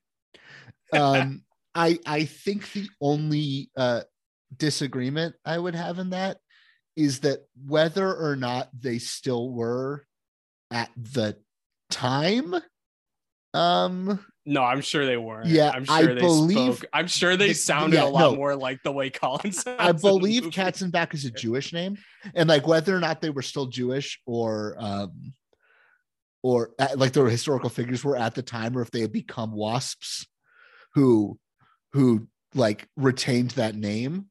Um, there's a difference between having your character be named Katzenbach and having your character be named Hart. You know what I'm saying? That like Yeah, changing that true. history. And I will say this is my trivia fact. Uh, MGM bought this movie when the novel was still being written. Um, and one of their big notes was that they made him change the title because he wanted this to be called Grant's War, and they thought that was made it sound like a Civil War book. Um, but even even with that case, like, yeah, they made him change it to Hart, but he wanted it to be Grant. Like, you're kind of making these these names much much waspier and more upper crust than Katzenbach. So I do respect the Jersey pride, though. I don't. I, I I would be. I don't know if they're Jewish. Oh, They could just be. They could just be German or Polish. German, but still, it's Yeah. especially around the turn of the the the, the early 20, 20th century. You know, Well, so Um, the the older the the grandfather of Jonathan, I'm looking at his Wikipedia right Yeah. now. He was born in 1878, and he went to Princeton. maybe yeah, maybe I'm, wrong, but sure he because Princeton was led by Woodrow Wilson. This is true, time, and that's th- Yeah. that is my point that they might have like ended up becoming wasps and just retaining the name. But you have to Yeah. concede that, especially we're talking about people in this era, there's a difference between having your movie be about, you know, an upper crust kid named Hart and an upper crust kid named Katzenbach, or No, Grant and. Katzenbach. No, I, I Yeah. don't disagree with you at all. I was just saying Yeah. in terms of the accent, Yeah. I think I don't think I I would I would be surprised to find out that they sounded ethnic in the way that they spoke. You know what I mean? I, I Yeah, imagine they maybe. probably sounded a lot more like Colin does in the movie. Like Yeah. they actually probably sound that unintentionally they probably sounded a lot like Colin in the movie back in the 1920s. Can I just rewind a bit and just like poke at something that you said like five minutes ago for a second? Yeah, go for it. because because this I think is a good example, and this this can bounce us I think into the the elephant in the room we haven't been talking about somehow. Um, you mentioned that there's a runner about the Waldorf. And what that is, is that people in this movie keep kind of sardonically comparing the horrible conditions that they're in to um you know the waldorf or fancy department stores or just kind of this very upper crust urban you know you know bourgeois of an um like society that colin farrell's character is going to be coming from right? Yes, I think when Farrell okay, so when Farrell arrives at the camp, um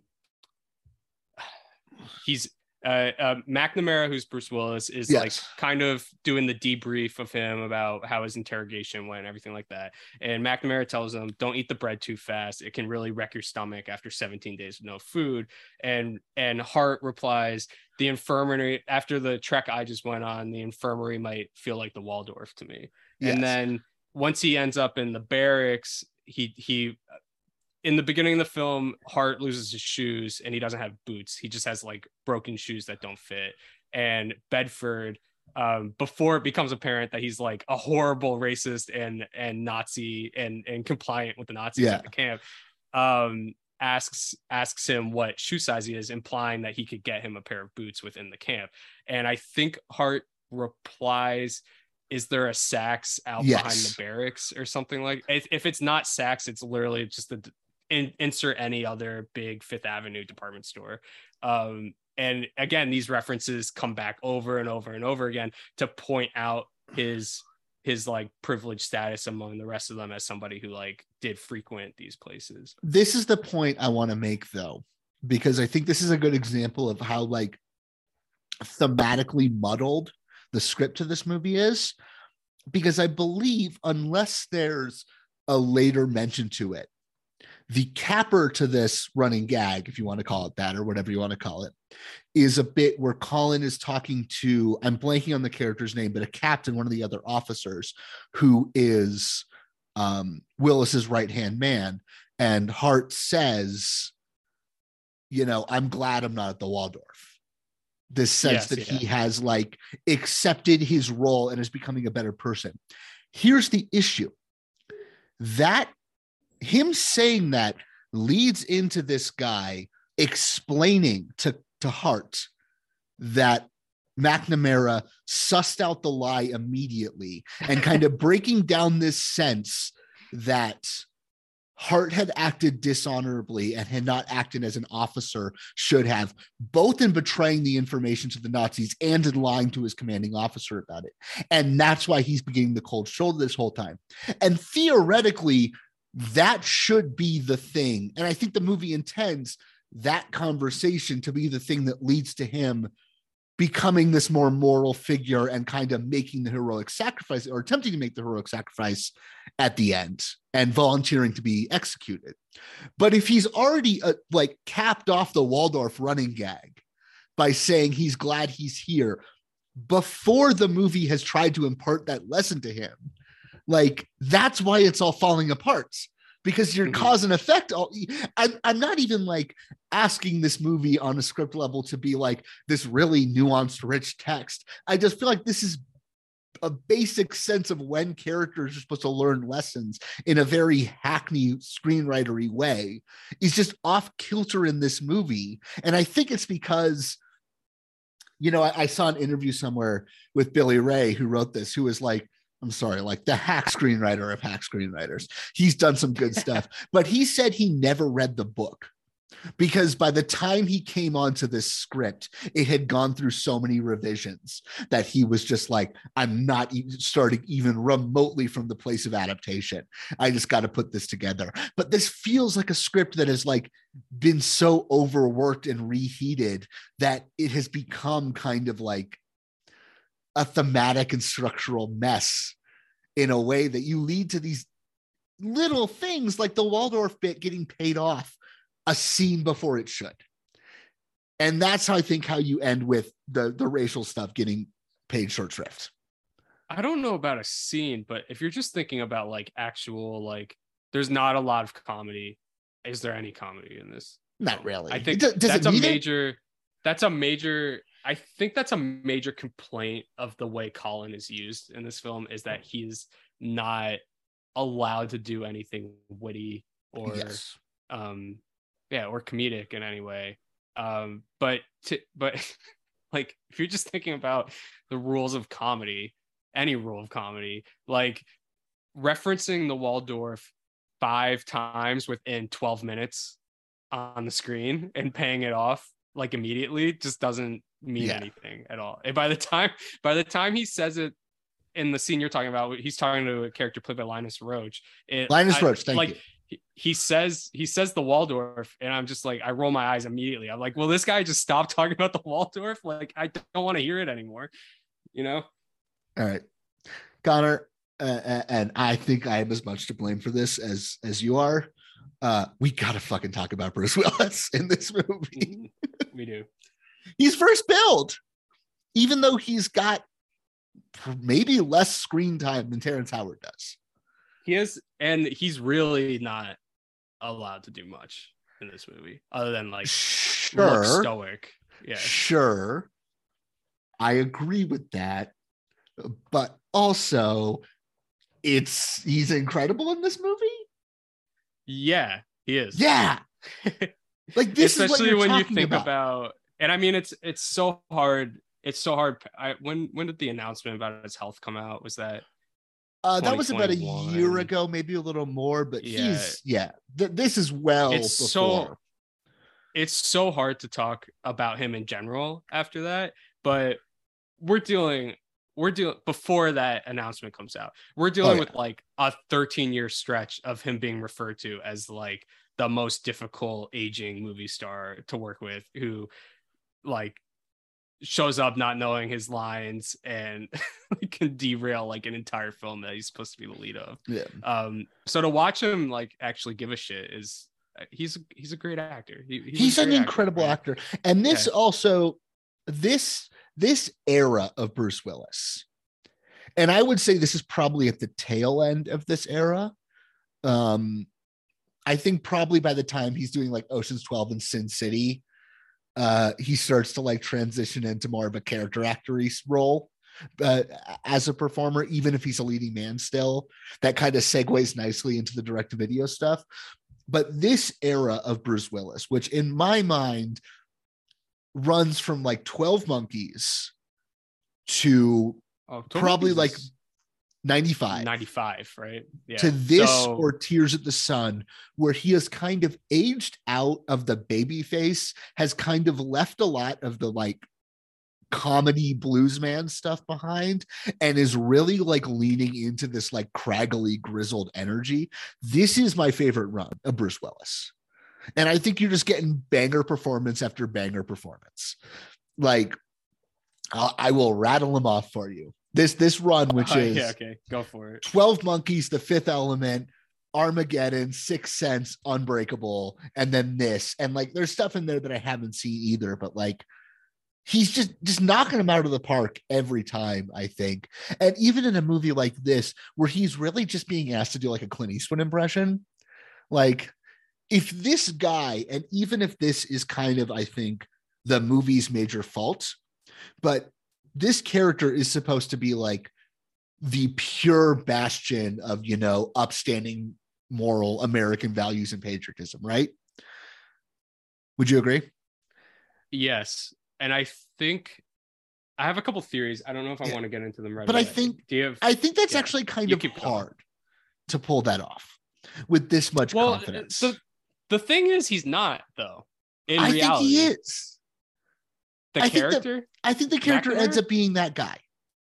Okay i'm gonna go i have i'm gonna go into my second point like my Yeah. second like we we talked about the movie. I want to just stray off from will a second because i think this is it has to deal with his character specifically.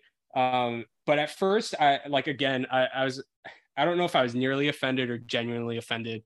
Um by uh the way that the trial like structurally within the film is just a diversion that was put into play by McNamara and the other officers within the Yes. camp again to create a diversion so that they could sneak out escape and sabotage an ammunitions factory that I, I can't even tell if it's in the camp or beside the camp it's in it's Um, in the camp it's a so very convoluted it is Yeah. a super convoluted like Yeah. choreography so the, to what's going the on The camp Yeah. the camp is split into two halves an american side and a russian side Mhm. and the russians are are treated more there's more of like a slave labor sense there where they're being forced to work in a munitions factory while the americans kind of just hang out and so that's what's going on they need to basically go underneath the fencing that separates the two halves of the camp I think that plot, that like the plot within the narrative, defangs the film of this like intent that it has to be like an indictment about the way Americans Yes. treat each other, even in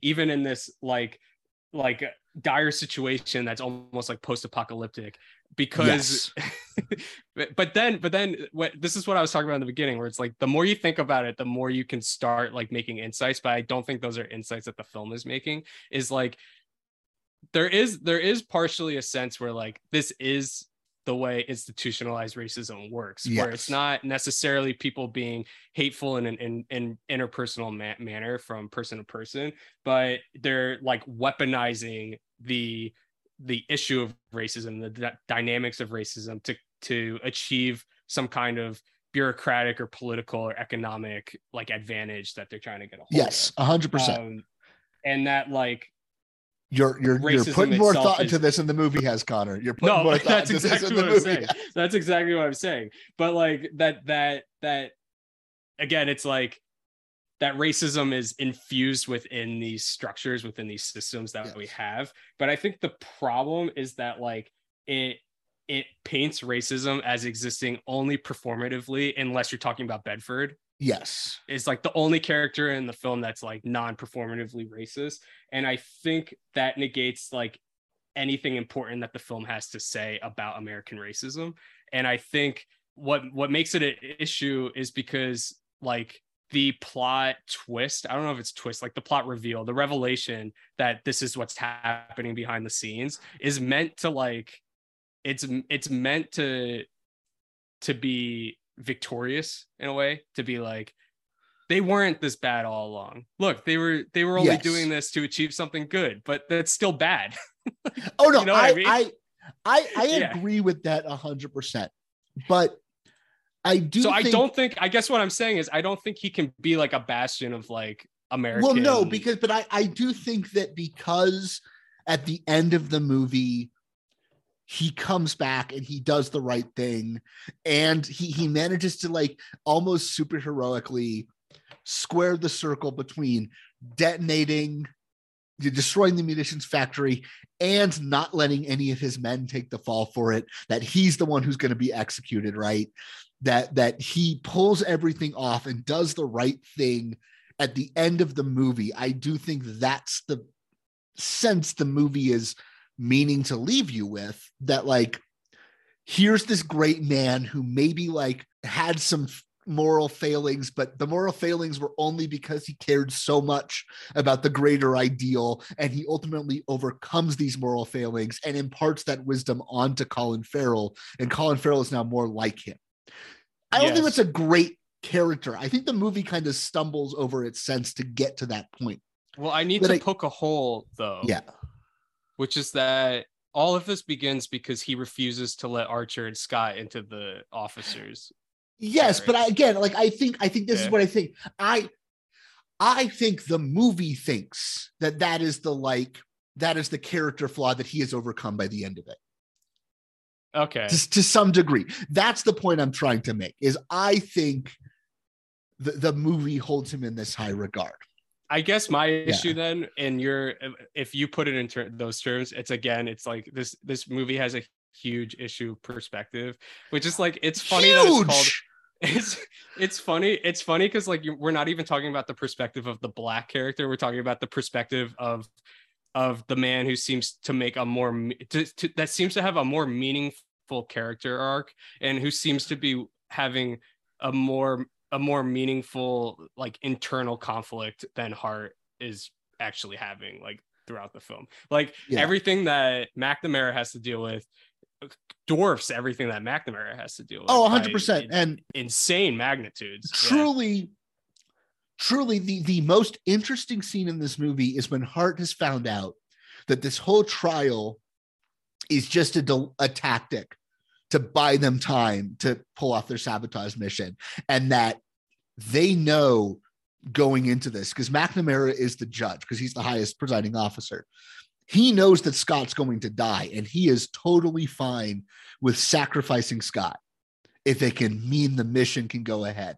The most interesting scene in the movie is when Hart finds this out. He goes to Scott and he says, um, This is what's happening. This is why you're doing it.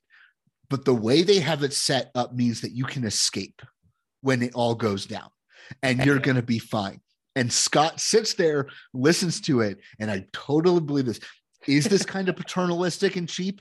Yes. But the most interesting thing in the movie is when Scott is told that, Scott says, if I escape, they get attention brought into them.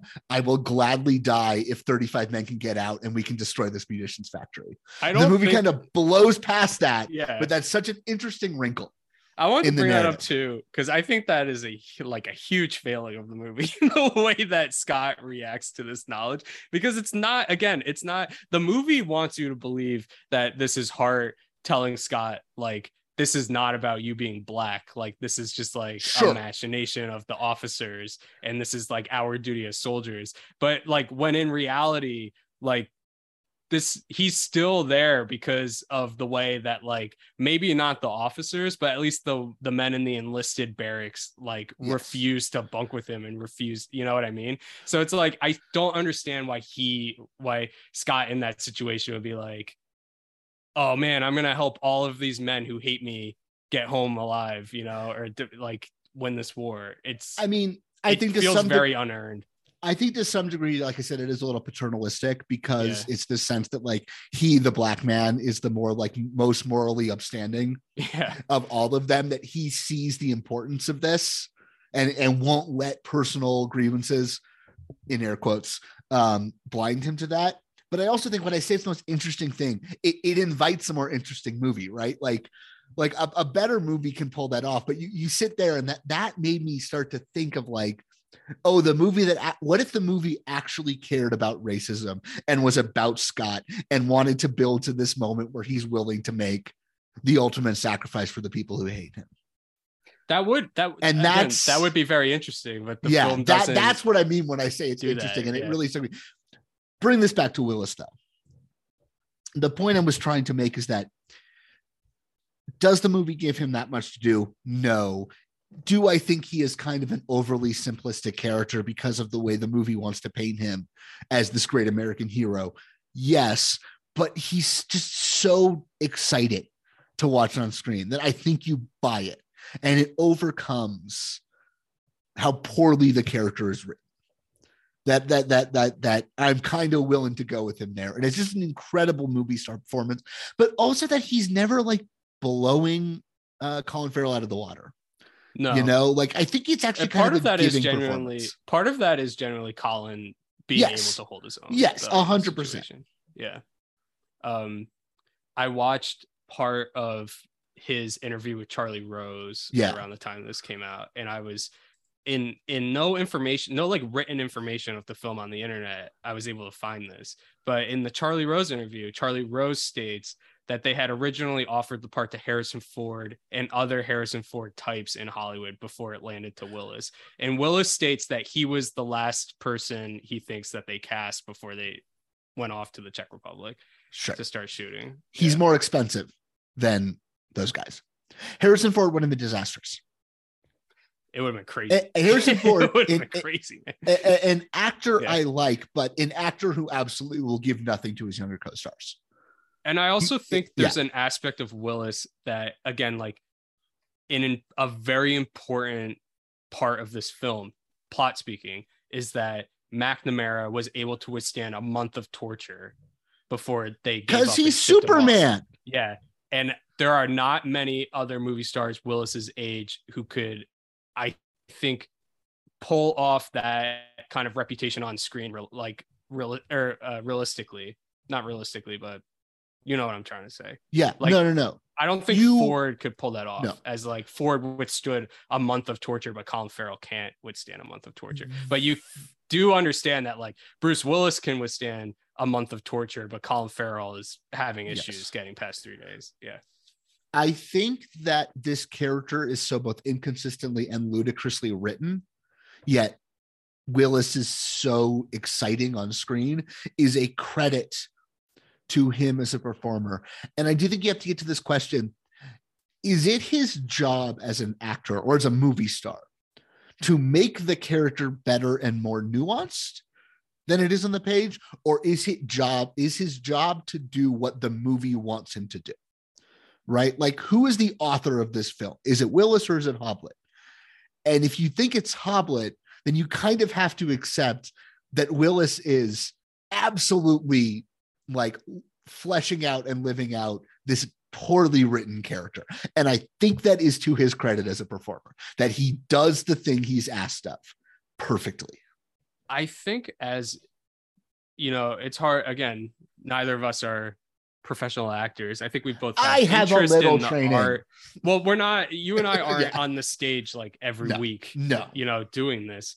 But we both have a, a pretty like deep rooted interest in like the actual process of acting. And I think there's something about I think th- I think there's something about like if you are a movie star, your first priority is always to the needs of the film, and that's what Yes. makes great movie stars great. Like, but I don't think there's ever a moment where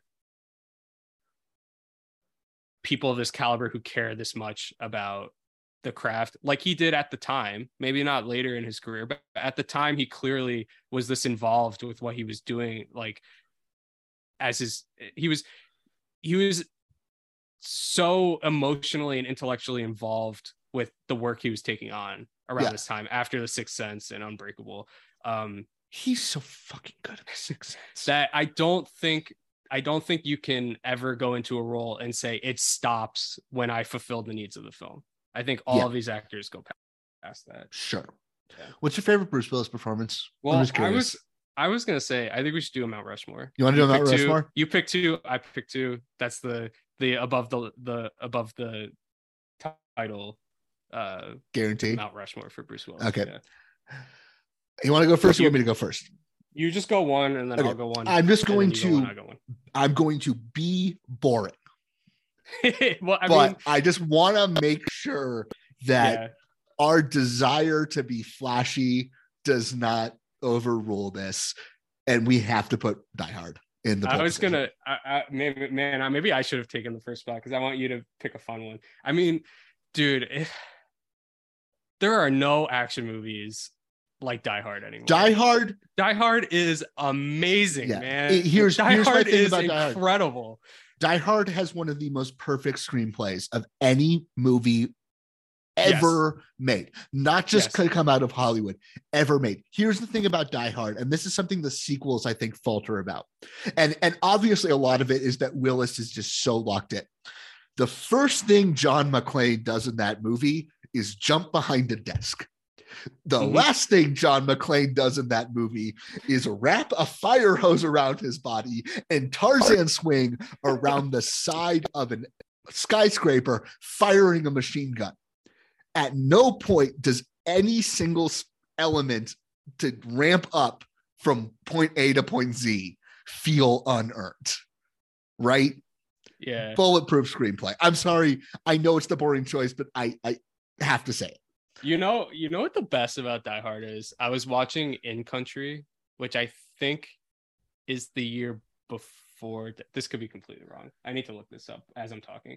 But While you're I looking it up- think, um, no, In Country is the year after. Okay. But even even then, it's In Country is this film where it's he plays like the uncle of a of a girl whose father died in Vietnam, and Willis's character. They're from like the deep south, and he's got like a mullet and like a handlebar mustache and he plays this like horribly traumatized vet from Vietnam. And to watch him have as much fun as he's having in Die Hard is like what makes that film an internal rewatch. You can watch that movie every day for the rest of your life, and you'll there'll be something you'll have a good time watching it. You, you know, Do you know who the first person they offered Die Hard to was?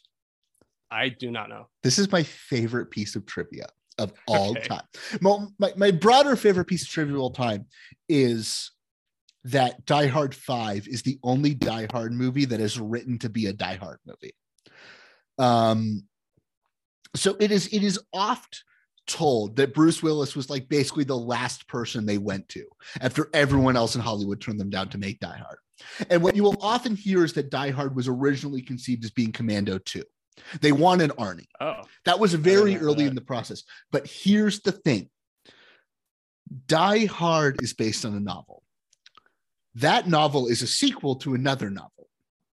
The first Okay. novel, which I'm not going to name, had been made into a movie. And legally, the star of that movie had refusal rights on a sequel I have so heard this before. before they could take it to Arnie, before they could even consider legally calling it Commando 2 as a project, they in fact did have to offer Die Hard to like a billion year old Frank Sinatra. Oh my god, yeah. But no, Die Hard, Die Hard was that, and then they wanted it to be Commando 2.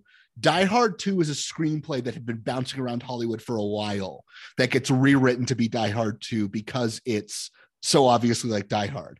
Die Hard 3 is an Simon unused says, lethal, right? yeah, unused lethal weapon screenplay. No, no, no, not Simon Says. It's an I unused thought lethal Die Hard screenplay. 3 was Simon Says. It was It might originally have been at titled some Simon point, Says. but- because you know there's like that. Yeah. They're getting the calls and they have to do what the other group But at some point, they wanted that to be Lethal Weapon 3, which is why there's an older, grumpy black man in that movie. And then Die Hard 4 actually almost shot as a standalone action movie. But when 9 11 happened, they got scared of making movies about terrorists. Okay. Who's your first pick for Mount Rushmore? Okay, so number two on the Mount Rushmore. Yeah. I'm this. I don't. You're probably not going to agree with this as number two, but you'll get to pick number three and number four. We'll both agree. No, on, we're so snake. We're snake styling. You're going three. I'm going four. It's. Oh, I'm going three. Yeah. Okay. Um. Well, that makes number two even that much easier. It's Yeah. genuinely my second favorite performance by him, and that's Death Becomes Her. Robert Zemeckis, 1992. Interesting. I would personally not put it on my Mount Rushmore, but it is a great performance. It He's is so funny. genuinely my second favorite performance by him. It Yeah. is one of it. I think it's fair to say it's one of the funniest performances. Like hilarious. in any- this is going to be a weird Mount Rushmore because I It know what my next choice is. Okay, number three, Yeah. I'm going The Sixth Sense. Sure. Mhm. Incredible. Yeah, it's This probably his sucks. most his. It's probably his most emotionally involved. I think Yeah. performance. Right. I'm just, yeah, I mean, it's just such a, a beautiful, moving, like real human being. If Yeah. if McClane is like this pop art, you know, majestic icon, right? Who loves And- Roy Rogers and and and, you know, and Death Becomes Her is just like a fucking Looney Tunes ass human cartoon performance. It's so funny. he's full Tony Shalhoub in Death. yeah, I love that. He's just so lived in and human and real in the sixth sense. I do think it's a better performance than Unbreakable. I think you're right. But my last pick, and this is why this is going to be a weird, because okay. just to point out, our our Bruce Willis, our Bruce Willis uh, Mount Rushmore is not going to include Twelve Monkeys, Armageddon, The Fifth Element, Unbreakable. This is my Oh, favorite man. Bruce Willis performance. Easily my favorite Bruce Willis performance, unquestionably. It's also the only non-lead. I guess we can quibble on Death Becomes Her uh, that we're including here. Uh, Yeah, four spot, uh, four but Death spot. Becomes Her, I would argue doesn't Yeah. have. I would argue Maybe. doesn't have a lead. Four So, spot on the yeah. Bruce Willis Mount Rushmore is Moonrise Kingdom.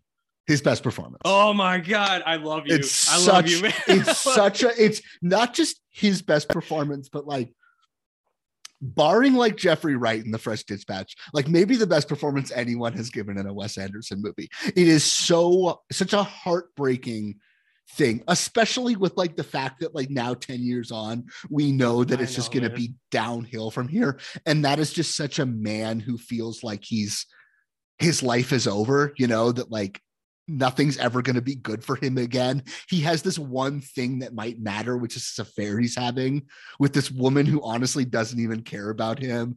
And it's just, oh, it's it's a heartbreaking performance. It's a way- beautiful performance. the way he his character jumps into action at the end of the film Oh, gets me every time. it's God. I don't think he's my Oscar winner that year, but he might have to be. I might have to take it from McConaughey and give it to Willis for Moonrise. So, do you have anything right, else to say? I-. I, Yeah, I have something have- to say. Something I Yeah, want to go. introduce to the pod. sure. So Bruce Willis was born in Germany. actor. Was born in did not know Germany. Son of a of a U.S. Army soldier. Okay. Um, he he's he he you know cares very much about soldiers and veterans, very publicly supportive of them. Um, takes some of these roles, I'm sure, in part because of his devotion to them. Um, but was raised in Carneys Point, New Jersey. Oh God, fuck and off. went to he studied drama at Montclair State University, which is in New Jersey. Okay. And I just want you to imagine this like the wall in the pizzeria and do the right thing. I'm gonna do going to the hell. introduction of the NJ Wall of Fame, baby.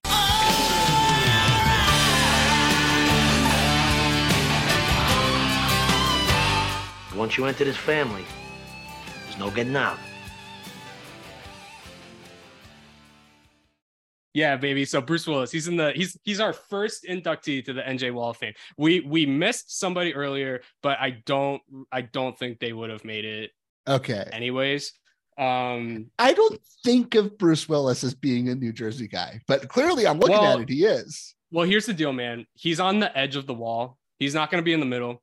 It's solely because he grew up in the part of Jersey that's outside Philly. He's most likely an Eagles fan. So he's not he's not Oh, like in the middle of the wall. Like he's only off on the on the side, but he's still on the wall. He's still on the wall.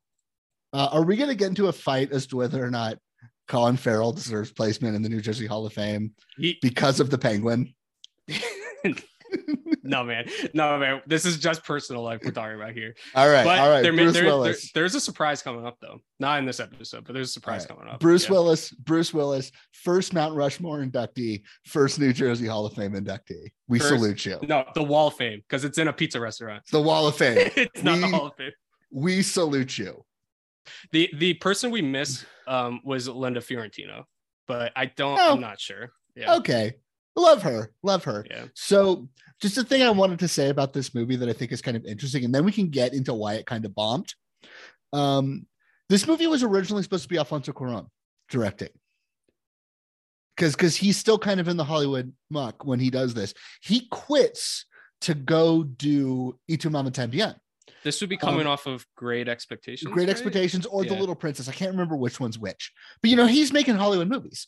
Um, and what's interesting is And he makes a Harry Potter only like well after Y Tu Mamá También. years after that. Two but that's after that? Itu Mama Yeah. Yeah, yeah, Um, yeah. When when Alfonso Cuarón was attached to make this movie, Ed Norton was supposed to play Hart, which I think is Oh. interesting because Edward Norton gets his first and maybe only no, he has two. His first Academy Award nomination is famously for his first performance in Gregory Hoblit's uh, Primal Fear. Is the second one uh Birdman? Oh no, he's been three American History X. American History X. but I Um, think I think it's interesting that Gregory Hoblit comes on this movie and his big discovery as a filmmaker leaves the project. And you know, I have not heard any stories about Primal Fear, but Edward Norton is famously a bit of a control freak who fights with his directors a lot. So I just wonder if there's something going on there. I find it I I can't speak to that at all. But I do find it interesting in the Hoblit sense that he at two two pivotal points in his career because I think this is the in terms of scale this is the biggest biggest movie he had made. Um I mean Yeah. clearly for most directors it's their World War II movie is the biggest Yeah. movie that they make because they have to have the planes and the barracks and everything like that. Um but I think in his probably his two most pivotal movies he took on like basically actors who haven't like been a mainstay of the Hollywood machine yet. Well, Ed Norton, I do need to stress Yeah. this. That is his first movie. It is, yeah, yeah, yeah. That's It's- not like his it's a first big movie. Like It's a different scenario, but I think if you're talking about the movies that Colin has been in, like up until this film, this for all intents and purposes, this is his first like Yes. Hollywood movie. You know, Yes. Um, so we were talking earlier, both of us at various points, about how weird it is that this movie was o- opened in February when it feels like it maybe could have been more of a prestige play. I would love to hear Yeah. more about this. And so I just wanted to say it, it this. comes across as an obvious Oscar bait Yeah. film. So Yeah. I I am not a hundred percent on this. This is just some stuff that popped up when I was looking at this. So this movie opens on February 15th, uh, 2002. Um, it opens opposite John Q and Crossroads. Um, and it opens at number seven and it basically kind of bombs. It ends up making $33 million worldwide. I think Connor, you said you saw the budget was 70. Yeah. So this is what I saw. And this is based on I saw something on the IMDb trivia page, and then I went and did a little poking around, and it does seem like it's mostly accurate. This was an MGM movie, and so was Wind Talkers, the John Woo movie. Uh, now, I don't know if you've seen Wind Talkers, Connor. No. It's bad. It's But Nicolas Wind- Cage, right? Yeah, Nick Cage. Yeah. Wind Talkers is one of those cases where it is a little uh, notoriously that like the studio heavily re-edited it and chopped it up and tried to rework it into something. And I think John Woo like disowned it or did his own cut later. But as far as I can tell, what happened was MGM had this and MGM had Wind Talkers um, to open late 2001. And a combination of Wind Talkers not being ready by their sense because they are going to re-edit it, and the fact that they see Black Hawk Down in the pipeline for Christmas 2001, and apparently the uh, Mel Gibson movie We Were Soldiers, which is about Vietnam, was also originally supposed to be late 2001 before getting pushed. As far as I when can did that tell, movie come out? 2003. That movie comes out like March or April 2002, I think. But as far as I can tell, what happened was MGM got skittish about Black Hawk Down, decided to push both their Wo- World War II movies later. And because Wind Talkers clearly, like, even though them editing it, it ends up being kind of disastrous for it. The fact that they're willing to put that much work into it means that they probably thought that the John Woo movie, the Cage movie, that was going to be the better play. As far as I can tell, they push both these movies at the last second. They give that the big summer slot and they kind of just fucking dump this in February. And I think that is again, if you got a Bruce Willis, Colin Farrell movie opening number seven at 2,500 screens, that tells me that marketing wasn't there, you know? it's just it's just this movie is so this movie's so funny because it's like if paths of glory and the great escape and to Yeah. kill a mockingbird were all mur- like forced into With one thing it just Bruce fit at all Willis. with Again, bruce willis this yeah. is this is kind of this thing I'm coming back to where like to some degree I have to assume if they had opened this in a more prime weekend, you know, maybe you've got a better better play. But it kind of bombs. It doesn't get well reviewed, which also I think hurts it. Yeah Um, I probably like it more than most of the critics do, but I'm such I am famously a cheap lay, y'all. Like I am, I am, it is very easy for me to give a movie a thumbs up. i don't know i this one was one where i haven't rated on Letterboxd yet and Yeah. i'm i'm really not sure where it's gonna land it's A soft seven out of ten. Well, I don't like movie. I don't. I I understand this more now, especially after being able to meet the people that both of us know and and talk to regularly. That I have more of a distaste for messy films than I think the average Okay. cinephile does. I really like. I'm I'm like astounded by like a tight script, like a Die Hard Oh, script. see- a Die Hard script like amazes me that it like works as well Yeah. as it does. So like this is like very counterintuitive to everything that I value in watching a movie. I will say two things. One, call me Marie Kondo because I love mess. And two, this is not the kind of messy movie I actually like. Like when I and I think a lot of other people say we like messy movies, I'm almost more talking about something like Tigerland. Well, it's where not like- idiosyncratic. It's overshooting and it's Yeah. idiosyncratic and it's really like reaching for the stars, you'll hit the moon. This is like I said, this is a mess because I think they probably spent like five, two or three years on the script and just overheated it to death, and no one really had a good take on anything. And they hired a competent filmmaker to usher it through and get good performances, and it looks nice. I think this compared to like another film that I have a question for you because Yeah. Uh, I'll, I'll get into what I'm about to say after I ask you this question. Do you have a favorite POW film? I that's the thing. I don't think I do. I mean, probably it's a hard question to ask. It's not a genre that It- you're meant to like love, you know? I had this thought. Um, it feels like something that I'm like cognitively aware of as like a genre with conventions. But like when I sit down to think of it, I'm like, how many prisoner of war movies have I seen? And I'm not sure that there's that many, which is why I have to say I think by default it's probably The Great Escape. Yeah. I Like, mean, what do you're you not got? wrong for picking that. Yeah. Well, I I uh I like Stalag 17. I I Never mean, I've not seen Stalag 17. you can't really say you, you dislike these movies because even if you're not as high on them as like other people are, like they're like Bridge on the River Kwai, like Oh fuck. has like sorry, sorry, sorry. it, It's it's you Bridge know? on the River Quad. That movie's I, incredible. I agree with you. I like that movie a lot more than I do um The Great Escape. do you uh, do you um, want to know why the Bridge But I think well, can I, can I tell you yeah. I think my favorite, and I don't know if this is because of the recent uh Spielberg like extravaganza that I've been doing, but Empire of the Sun, I really, really like. Oh. But the messiness of that movie is like purely visual and emotional messiness. And I I I'm I that doesn't bother me. It's narrative, it's like the intellectual messiness of Yeah. over plotted like narrative that bothers me a I lot. I think that movie is cheap, trickly.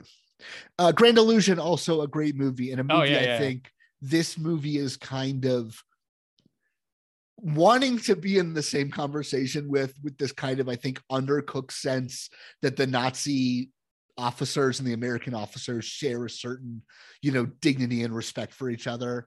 Well, that kind of doesn't work quick. when they're Nazis. like the Marcel Iures character, I think is like clearly in the lineage of Yeah, the a Eric von. Stroheim character from uh the Grand Illusion.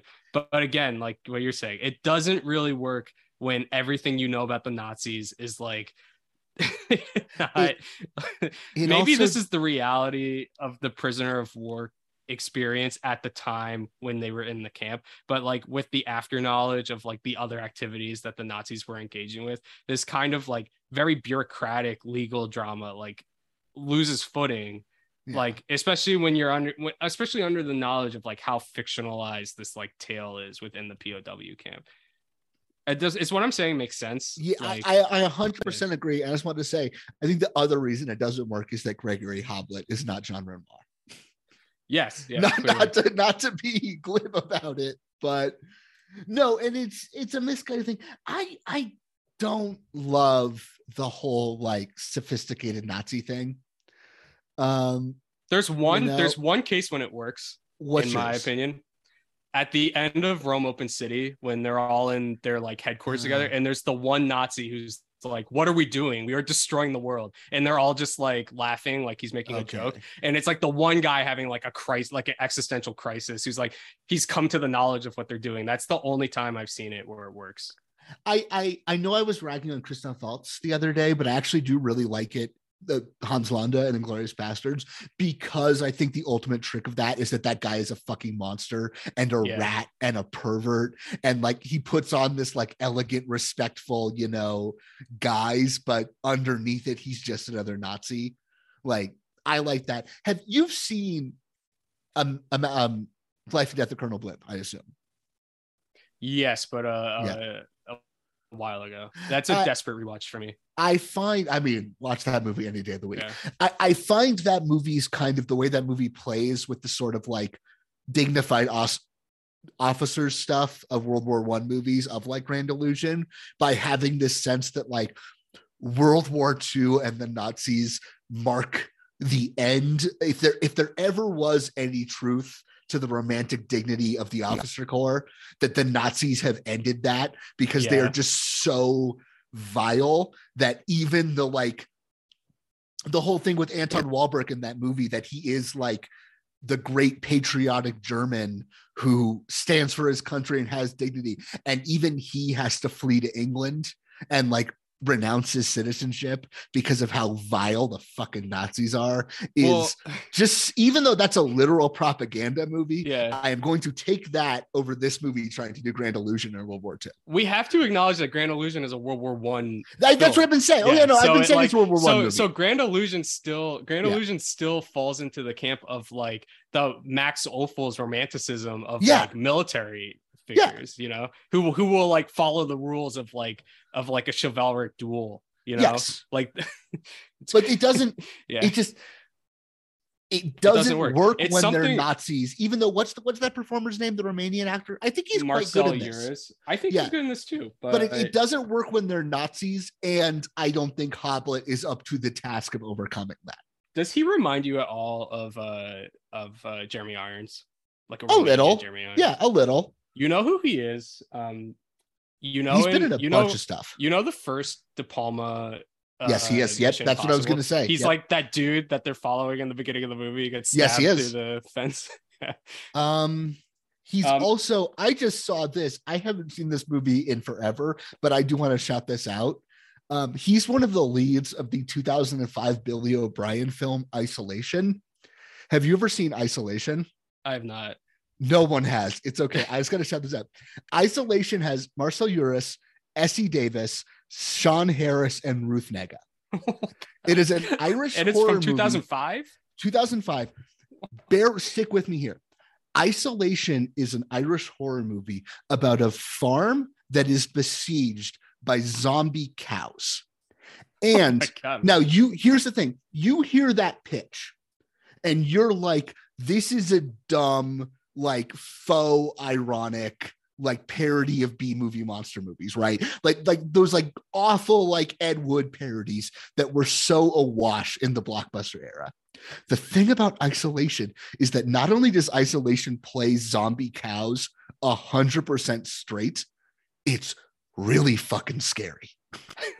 like That's that's, the trick of this movie. It's How so young is. Ruth Negga in 2005? Uh, young. I did not remember she Yeah. was in this movie.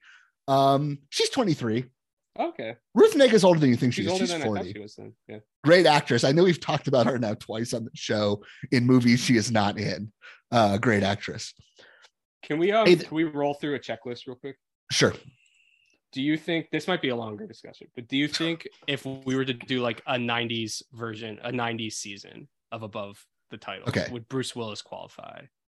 Uh, he's like the dream. Like candidate. undeniably. Undeniably. It's the thing is it's like it's it's like once you hit the direct to video onslaught, it's like, oh my god, how would we ever Yeah. even do that? And, and especially knowing that he was sick for so much of it, it just takes I know, man. it It's takes so any fun out of it. And it's sad. I'm, I hope he's I mean, I hope he's doing okay. I really do, and I hope his like I hope his kids are like Yeah. okay it. You I, know? I don't want to make they've had, light of like, it at all. Um, do Yeah. you have anything to? uh, Let's just go through. Do you have anything to say about Cole Hauser in this? It's not as interesting in my opinion. No, it's kind of like, just a one note racist performance. Yeah, I mean, he's clearly like kind of lavishing like in the fact that he gets to do this, like be Have so you evil. But have you seen Higher Learning, the John Singleton movie? I have not actually. I mean, That's a- I will just say this- for me. He he plays a like really, really like one note evil neo-Nazi in that movie. And that's like a much more interesting, dynamic, layered performance than what he's he's phoned it in here. I'm sorry. He's the weak link in this movie. I mean, it's it's it's like it's fine. He's a he's a role Yeah. player. He does. Yeah. He We talked about him on the. Tigerland episode. I think he's an interesting actor. Um, you have anything to say about Linus Roache? I mean, he's same thing. He's like a role player. Yeah, I think he's he's, fine. better probably because he has to really capture that like the ability to command. He's the one that's directing them to spell out POW when they're outside the train, and Yeah. when the plane crashes, he's the one that's yelling at them all to like fix everything. Um, I Sam guess my my in one movie. take on Linus Roache is that Mandy is a bad movie and he is bad in Mandy. yeah, Um, but he's great as Thomas Wayne and Batman. He's Begins. so good as Thomas Wayne in Batman Begins. Holy shit, a movie I don't even like that much. it's like the only the only reason it's believable why that kid would grow up to be like i'm gonna go spend seven years in the Yeah. himalayas learning That's a great performance. karate yeah um sam worthington is in this movie He Yeah, you know, I have nothing to say about Sam Worthington in this movie other than it's that. interesting to see him in 2002 knowing like it's gonna be a while before you like the big stuff starts said happening you said in your notes that you thought about him in this movie like Colin in Ordinary Decent Criminal, and I would say I, just hard because he's so visible. Sure, not but not in the term not in terms of like Colin and ordinary decent criminal like when he's on the screen you're yelling like show me more of this guy. I want to Yeah. know more about this guy. That's not the case with Sam I, I think, and I think, I think the it's just in- reason interesting that the camera just keeps gravitating to him. He's clearly among like six actors who Yeah. were put in the same like position, yet the camera keeps landing on him in every scene. I just think it's interesting that we don't have that response to him. And I think it's because he just wasn't there. I think it took Sam Worthington a long time to get interesting on screen. Well, I think I And I also that think that the performance- OG Avatar. Yeah. you know? I think he's the not interesting until performance you get past OG Avatar. he gives in Avatar The Way of Water is one of the most purely thrilling movie star performances I think anyone has ever given in the history of Hollywood. Have did you watch the uh the mini series, the Under the Banner of Heaven? No, I did not. Miniseries. He's really That's he's, what I heard. He's pretty incredible in it. Like like you watch that series and and you know you're conscious the whole time that like this is the lead of the highest grossing film ever made and it's like com- two completely different performers once you get to that point um gregory hoblit the son of an fbi agent so a lot of his works Mhm. typically about Yeah, that, that makes procedural sense. process, legal proceedings, things of that nature. Um, I find it interesting that, like, he seems like he's going to be a mainstay in Hollywood, and then this movie loses so much money. And You're talking about Hoblit? Yeah, his next movie is Fracture, which had a ten million dollar budget. Yeah. That made money. Yeah. Then well, that was he that was like quietly a hit. Yeah. Then then he makes that was in 2007. Then in 2000, literally the next year, he makes Untraceable, which had like a 35 million dollar budget, which is like literally like a five percent on Rotten Tomatoes. The Gregory Hoblits of the world, like Hollywood has less and less need for them. You know, as the mid-budget thriller for adults dies a death over the 20 years after this movie comes out. Well, I just find it interesting that his feature film career Yeah. was killed by a film that I have not seen, but from my understanding, like fails to understand the concept of the I internet mean, and like fails to understand computers. Do you remember when that movie came out? No, I don't. Because I've never mean, seen like, it either. Time, like I don't remember. Like, no, movie- do you like about remember the movie. release of that movie? I, I remember I, I I maybe saw like an interview with Diane Lane where she was talking about how scary the internet is, and that freaked me out because I was like, oh my god, the internet's a scary place. So, I you know, remember when that movie at that came out, and I I feel like there are a few wide release movies in my lifetime that have been that pilloried. Yeah, Like that was just that I that to it. me is like if you ask me to name a movie that critics hate, that's going to be one of the movies that comes right to my mind. It's just crazy to me that that like immediately closes the coffin, and it's like you're not even you're not directing like full runs of like a television No. series anymore. You could come on as a guest director on The Americans and on The Strain, and then that's you're done. After 2015 is the last time he did anything. He's I also mean, he's old. now, but Yeah, he's 65 when he makes uh Untraceable. Let the man be retired. He has Hill Street Blues Um, residuals. something else something else i want to bring out and uh that this that terry george who wrote this film Yeah. is also irish he's from belfast Yes, he and is. he's written a few uh jim sheridan films like Yes. in the name of the father and the boxer and uh i i find it interesting that like in the name of the father specifically is tries to play with such similar themes but again like because in the name of the father is about prejudice against Irish cat like Northern Irish Catholics and kind of that's more of like a To Kill a Mockingbird rendition like through and through from the beginning to end. I, I don't think that Mhm. movie's a great film, but that movie okay. makes a lot more sense than this one does, like by Oh, yeah. far. But what I what I was gonna say, I think, is that like sometimes there are these films about racial dynamics in America that are written or made by foreign filmmakers and it feels like they just cannot quite grasp like the reality or like the specificity of American racism. And I felt that I was like reminded of Three Billboards Outside Ebbing, Missouri, feeling like the same way about McDonagh. Um, I'm wondering if I'm gonna if I'm gonna like applying that lens to widows when we get to it. I'm wondering if I'm gonna feel any of that. Uh, but I mean, you better I- not. yeah i mean i i i find 12 years a slave like incredibly profound and insightful but again Oh. that's like slavery See, that's interesting. not post-slavery era racism I I totally think of 12 Years a Slave as being of what you're talking about. Oh, really? That that strikes me as a bunch of Brits playing dress up and missing it. Whereas to me, I see widows and widows, despite being from you know Brits, is not just so locked in. I think to the realities of like racial politics in contemporary America, but specifically the Chicago realities of racial politics in America. We are going to get into it. I oh, cannot I'm- wait to I'm talk ready. about I- fucking widows.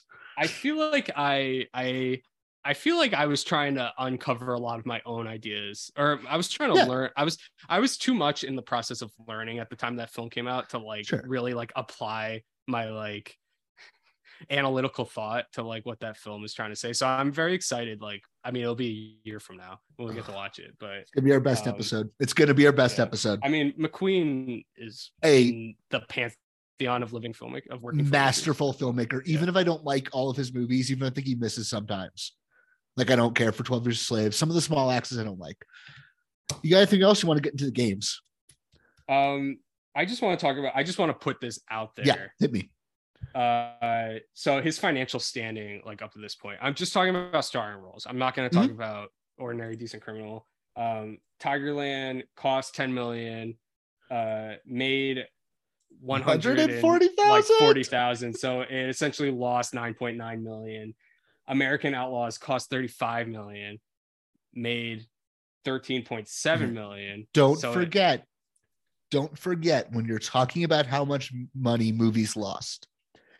Budgets, listed Yes, yes. budgets. yes. I, I'm just saying this for our listeners. Like, we don't have to do the math here, but we're saying that off production budgets. Listed budgets do not include marketing costs, nor do they include how much goes to the theaters. So, triple or quadruple all these numbers when you're actually trying to think about how much. Been trying they to think about it a lot. lost. I think at this period in time, you can stick to double. I, Uh, I would say triple and double 2.5. Yeah, Yeah, I think but the still, triple and quadruple is yeah. more of like a we're Yeah. living through some weird moment in history. The last The like, way I- seven years, man. the way I think it actually weirdly balances out, though, is that contemporary big tentpole movies spend way more, like proportionally, on marketing, but they also give way less proportionally to the theaters. Yes, So it actually does kind of, I think, balance out. But I feel like 2.53 for a movie like this, four for a fucking Marvel movie. Always multiply the budget by four. yes, yes, yes. You're not wrong. Yeah. Um, but so essentially, Yeah. essentially, he American Outlaws lost twenty one point three million dollars, and At again, least. this I don't have the math. I don't have the math out in front of me of specifically how much. I could try to do it off the top of my head real quick, but it had it it cost seventy million and it made thirty three point one million. So he I would has say it lost his, about $100 million. in his starring role, not counting excise costs of marketing and Yes. uh, theater chain rental fees, he Colin has lost film producers sixty eight point one million dollars in like a two year period. Well, this is why I think we're getting it. I mean, obviously, I know like a lot of these, the castings happen, you know, the productions happen before the previous flops hit. But this is kind of why I think we hit this run of pairing him up with more established names Yeah, because it's the sense that like you keep asking why does he keep getting second chances and my answer to that is just because he's undeniably a movie star and know, they're gonna just keep working on it I it's can't worth the investment I can't overstate how like he he had like perfect things happen to him. Yeah. Considering like the fact that like again, this movie is when this movie releases, he has completely finished shooting Minority Report. Minority Yes. Report is in the can. It's getting ready to get released, you know? yes And it's like you think about these, you think about the scenarios of other actors' careers that are literally film by film. It's like if this film's a hit, you get to get cast in another film. If that film's a hit, you get to get cast in another film. And Colin has finished filming bigger films than the one he preceded before the one that preceded that one has has even come out Yes. in theaters, which is just crazy. it's right. it's just because he's just that undeniable and because white guys get more chances like That is also true. And Yeah. he's European. and he's european Yeah. you want to go into some games Sure. Do you want to go first? I can go first Okay. so i always play the same game with connor which Yeah. is i go to thenumbers.com, which is a great box office site, and I pick a keyword associated with the movie we're discussing. And Connor has to guess the top five biggest hits listed under that keyword. And you're going to be so mad at me this week. I'm, I This have no idea what you picked. Unadjusted domestic box office, Connor. Can you tell me what the five biggest movies are that deal with bigotry? Oh my good god. Man. Okay. Um Talk through it. Talk through it. Dead air. I don't know. I like I you know, I, I always have like in my head what like the highest grossing films are, and it's Mhm. like Avatar, Yeah. Av- or Avengers Endgame. None of these The movies are in the well, okay. Yeah. One of these movies is in the billion dollar range worldwide. And then the next one on the list is in the 200 million dollars range worldwide. So the billion dollar one is from the 2010s. yes, it is. I gotta be guessing. Yes. Is is it Django Unchained? It is not Django Unchained. You It's are in the 12 Years a Slave. wrong, wrong direction. Django Unchained is not on this list. Remember, this is what people have put down. The web, this website No man. has put down. Okay. Is it is it uh is it X-Men first class? It is he fights not Nazis. in. X Men First Class. You have gotten two wrong guesses. I'm going to give you the years. Okay. Okay, yeah. For your top five 2016, 2016. 2011, 2016 again, Oh 1974, and 2013. 2016 twice, 2011, 2013, and 1974. Yes. Okay. So your 2016, it's not Moonlight. it's not Moonlight. Your number, but it is that year. yeah. Your big number one hit. I'm just going to double check on this. Uh, won an Academy Award. Uh, and I would say that is total bullshit that it won its Oscar. did it win like a hair and makeup or No. something like that? Oh. No. Uh, ineligible for hair and makeup, let's say. Oh. It did it win animated film? It did win animated. it Zootopia? It's Zootopia. That's Uh, the your number, number one. two- Is that the number one? That's your number one.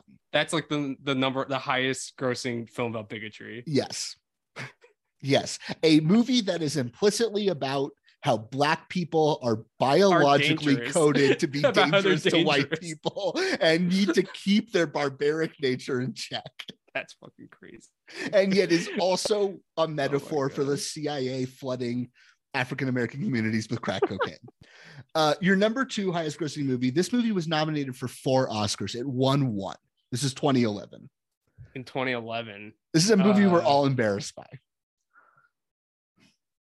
We're all embarrassed. It won. It won an Oscar and it got Yes. nominated for four, and it came out in 2011. Is Yes. 2011? No, King's Speech is 2010, right? Year after King's Speech. The Artist is 2011, This is the artist here. and This movie probably came closer to winning Best Picture than anyone likes to think about. it's not Lincoln. That's 20. It's not Lincoln. Is that 2012 or is that 2011? That's 2012. yeah. This movie was nominated for Best Pictress, Picture, Best Actress, and Best Supporting Actress twice. Oh, is it The Help? It's The Help. Oh my god, Okay, number three, 2016. that's the number two. That's number two. Number three, 2016. This is a movie that got made because of The Help. This is also a Best Picture nominee. Uh, Hidden Figures. Hidden Figures. Okay. Number four, Glen Powell. 1974. Glen Powell is in Hidden Figures. he plays is. He's really good in astronaut. Hidden Yeah. Figures. That's Number his first four- aviator role. Number four, this movie's from 1974. This movie is a fucking 10 out of 10 masterpiece. This is, I mean, Annoying people like to say that you couldn't make this movie today. oh. Okay, so before it's Godfather. Part This movie two, was right? nominated for three Oscars. This movie was nominated for Best Supporting Actress, Best Film Editing, and Best Original Song. It probably should have won all three of those. Is it Cabaret? No. It's more irreverent than Cabaret.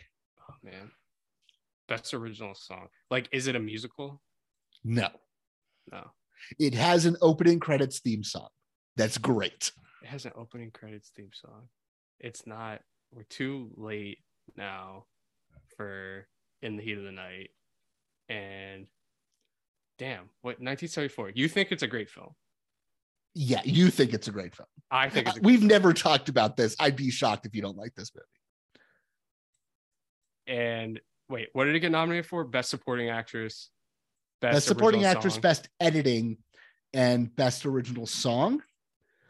Um, here's here's a good hint. get this one. Yeah. Here's a good hint. Uh, the writer and director of this movie was also nominated for best adapted screenplay this year for the other 10 out of 10 masterpiece that came out this year that starred the same actors. Oh God. Okay, Why don't? Is it a Dog Day Afternoon? no, No. it's Blazing Saddles. Oh my god. yes. Right, a believe 10 out of it. Yeah, 10. okay. Blazing Saddles a 10 out of 10. And I think you could make Blazing Saddles today. No, I said annoying people love to be like, you Yeah. couldn't make Blazing Saddles. Um, number five is a Can I just say something? I don't Yeah. I hate that argument when it's about movies that are or like any art that's like the joke is the bigotry. yes, When like the when like the joke isn't like the humor isn't bigoted, the humor is about the bigotry. Like I hate when people make that argument that it's like, oh, it can't be made today. And it's like that's Okay. it has to be made today.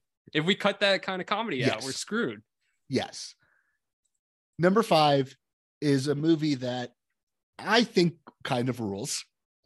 Uh, Terrence This Howard is is in movie. 2013, right? This is 2013. This movie quietly made almost 200 million dollars. Is it Lee Daniels the Butler? It's the Butler. the Butler's so good. The Butler's so good. the Butler is is uh what's the what's the film that it reminds me of? Remains of the Day. Is that the one that it reminds me of? I can't remember. Yeah. Uh, just to round out the top 10, because I think this is funny. Uh, Remember the Titans, Maleficent 2, A Time What? to Kill, I haven't seen Nine Maleficent. to Five, and Schindler's List. man. Uh, you got a game how, for me? How is Male- have you seen Maleficent 2? No. Oh, sorry. It's Maleficent 1. It's Maleficent, Maleficent 1. one. I It's because they hate No, it is two. It is magical- two. It's two. It's two. How is that? I don't know. I haven't seen You haven't it. seen it, right? I haven't No. seen it. Wait, okay, wait. Go read them off again. Uh, Wait, the Joel six- Schumacher has one of the highest A Time grossing to Kill. films about bigotry. Yes. A Time to Kill. Maybe a That movie, you movie- actually couldn't make today for good that reason. movie was that movie that movie is like I, don't, I don't know how to i don't know i are, we're gonna talk about it i'm assuming in the veronica Guerin episode but like Do you want to know what the those- funniest movie those on this list grisham is? those grisham movies are Yeah. insane like the firm is insanity and the client kind of makes sense when you're comparing it to the firm Yeah. and then you go straight from like you go straight into a time to kill and you're like we're back in a wacky land like nothing makes any sense anymore like Uh, number 14 movie about bigotry is The Notebook, uh, which I assume is bigoted against uh, pretty boys who won't get haircuts. anyway, yeah, you have a game for me? Yeah, yeah. Okay. I'm going to call this one the 2002 roundup. You're probably going to be pretty good at this, but I just like comparing. I like when you're looking at this type of if these years, it's crazy the amount of filmmakers that had films that came Sure. out in 2002 and the Sure. films that came out in 2002. So I'm year. literally I'm literally just going to name the film the filmmaker and you're going to tell me what film Sure. they made that came out in 2002. Hit me. Okay. Adrian Lyne. Uh, Unfaithful. Yep, you're one for one. Chris Not my favorite movie. Chris Columbus? Yep, Chris Uh, Harry Potter Columbus. 2. Yep. What what's the what's the subtitle? Chamber of Secrets. 2. Yep. Not a good movie. Christopher Nolan. Insomnia. Good Yeah. movie. Good movie. David Fincher. Oh, Panic Room. Yep. Not my favorite. Sorry. I not mine either. It's a that's that's a that's a movie that feels like a video game. Let me tell Yeah, you. Yeah, kind of. And I'm a huge Fincher guy. I am too. I don't know if we've ever talked about Fincher Huh. before. Yeah. Denzel Washington. As a director, I've never seen it, but Antwone Fisher. Yes, yes. Doug Liman. Limania, Running Wild, Bourne Identity. Mm-hmm. Uh, Eli Roth. A Cabin Fever. Yep. Masterpiece. George Clooney. Confessions of Dangerous Mind. His good Yes. movie. Very under, one good very movie. movie. Charlie Kaufman wrote this. this Yeah, screenplay. great movie. George Lucas. Star Wars Attack of the Clones. Guillermo, Guillermo del Toro. Ooh, Devil's Backbone? No. This one's, a, 2002. this one's a very interesting one. Oh, Blade. No, not Blade 2. Blade 2? Yes, Blade 2. I thought that was like 2004 or something. yeah. Gore Verbinski. Oh, The Ring. Like my second or third favorite movie of the year. This one, uh, this one, I feel like you're gonna get, but I included it just because it's Yeah.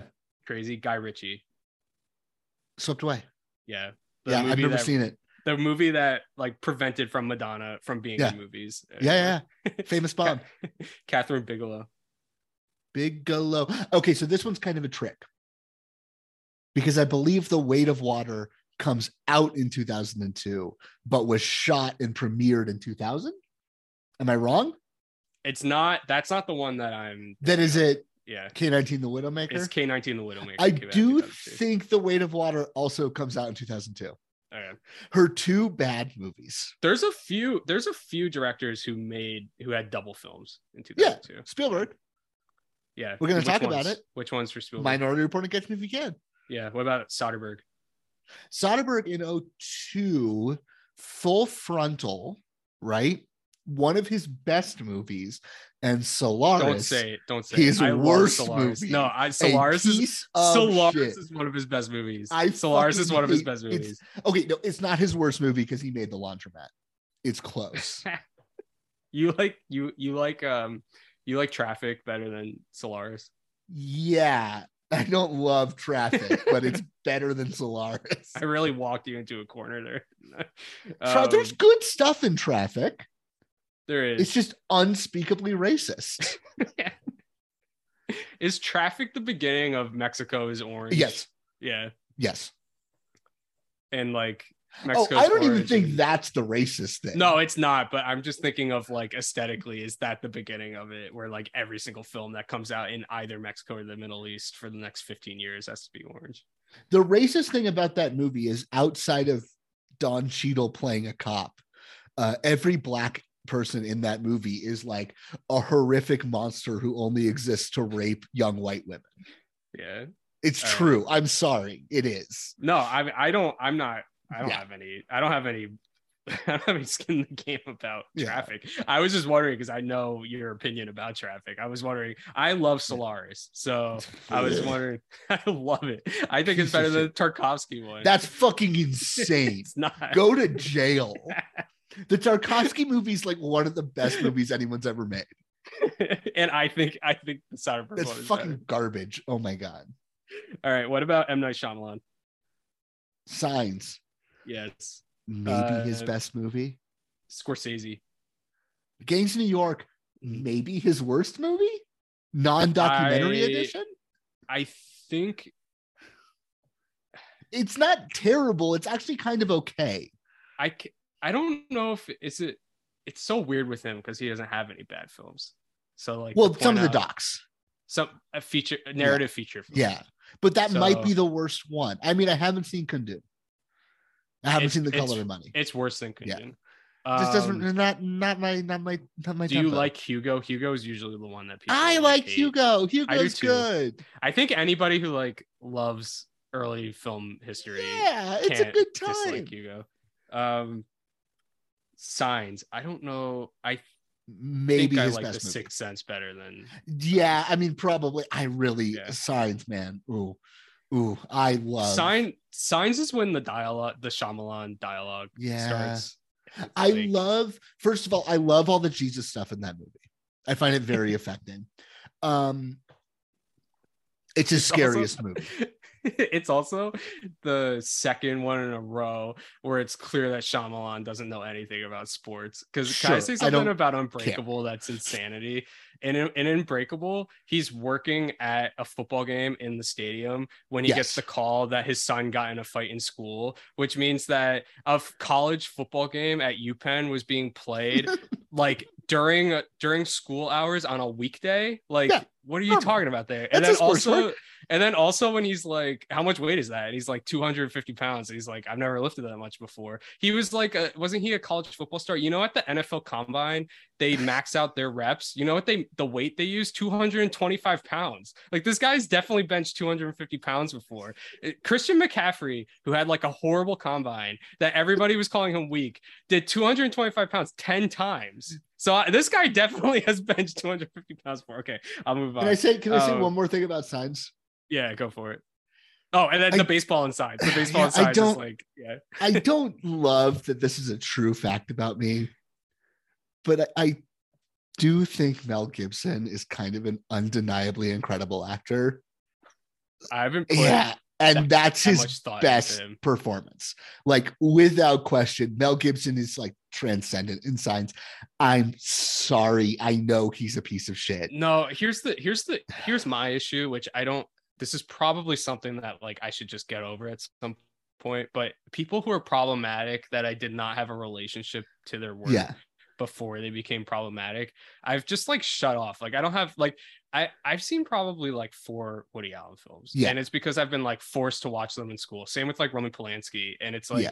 I just have no interest in like seeking them out or thinking about them. So I don't really have opinions on like if Woody Allen is a good Yeah. filmmaker or if somebody who said It's- something anti-Semitic is a good actor. Well, and beat his anything like girlfriend. Yeah. Like, Yeah, um, and that, yeah. it's the thing the thing with mel is that everything that makes him like a horrible human being is also i think what makes him a great actor it's that he's fucking insane and it translates on screen i'm Is- sorry Is Hart's War better or worse than Hacksaw Ridge?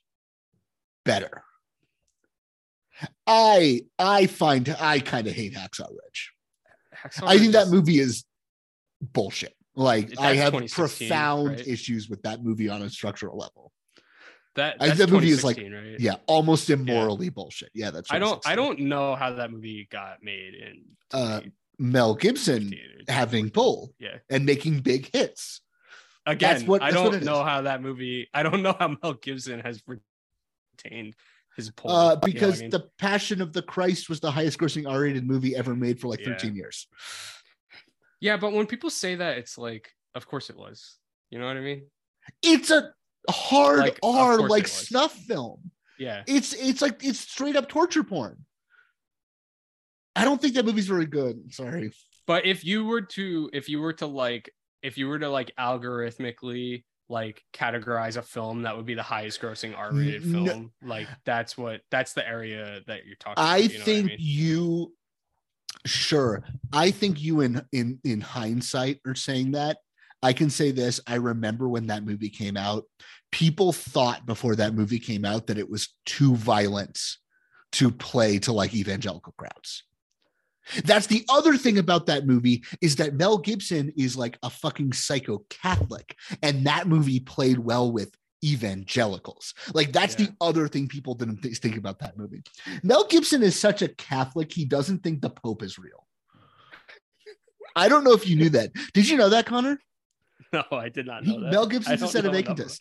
Mel Gibson is a sedevacantist, like an actually a sedevacantist. Oh my god, that's wild, man. That is crazy. Where did he grow up? Australia or New Zealand?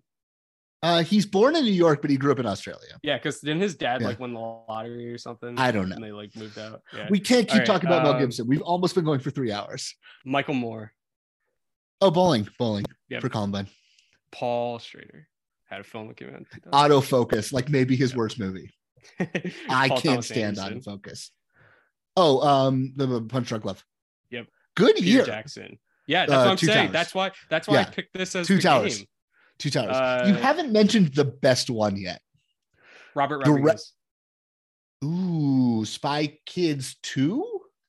Subtitle. Island of Lost Dreams? Yeah, you got it, man. okay, ready for the next one? Roberto Benigni. Pinocchio. Yeah, the, the directorial follow up to Yep. Life is Beautiful. One of the two Pinocchio movies he made. Because he made another one a couple years ago. I know. Yeah. He made one. He he made like when that one came out, I knew Del Toro was working on his, Yeah. and I was like, oh, here it is. And then I was like, No. no, this isn't it. What? um, Sam Mendes. Road to Perdition, the one good movie Yep. he ever made. And I want to know who actually directed it because it's a masterpiece. I'm trying to think over his. I No, they all stink. Like Revolutionary Road. I've that's the I haven't seen that one and I haven't seen Away We Go. I haven't seen Away We Go either. Um, Sam Raimi. 2002. Oh This is god. so easy, man. This is so easy. oh. Spider Man. Yeah. Spike Jonze. Spike Jonze adaptation. Second Charlie Kaufman. Second Charlie Kaufman. Yeah, this is when Yeah. Charlie Kaufman's hot because Human Nature is also this year. Yeah. The one he does with Michel Gondry. Um, Spike Lee. Uh, 25th hour best movie of the year. Maybe Spike Lee's best movie, except it's not because he also made do the right thing. A perfect movie. I fucking love 25th hour. Who's the one that you're thinking of that uh I didn't name? When I said best movie, best director a few a few seconds ago, Spike Yeah. Lee. Spike Lee. I was waiting for Oh, you to say Spike one. Lee. Oh, okay, Yeah. okay. Yeah. Well, he was there at the because it's alphabetical order, so it was him and then Oh. Soderbergh and then Spielberg. Yeah. Yeah, I didn't realize you you going in alphabetical order by first name.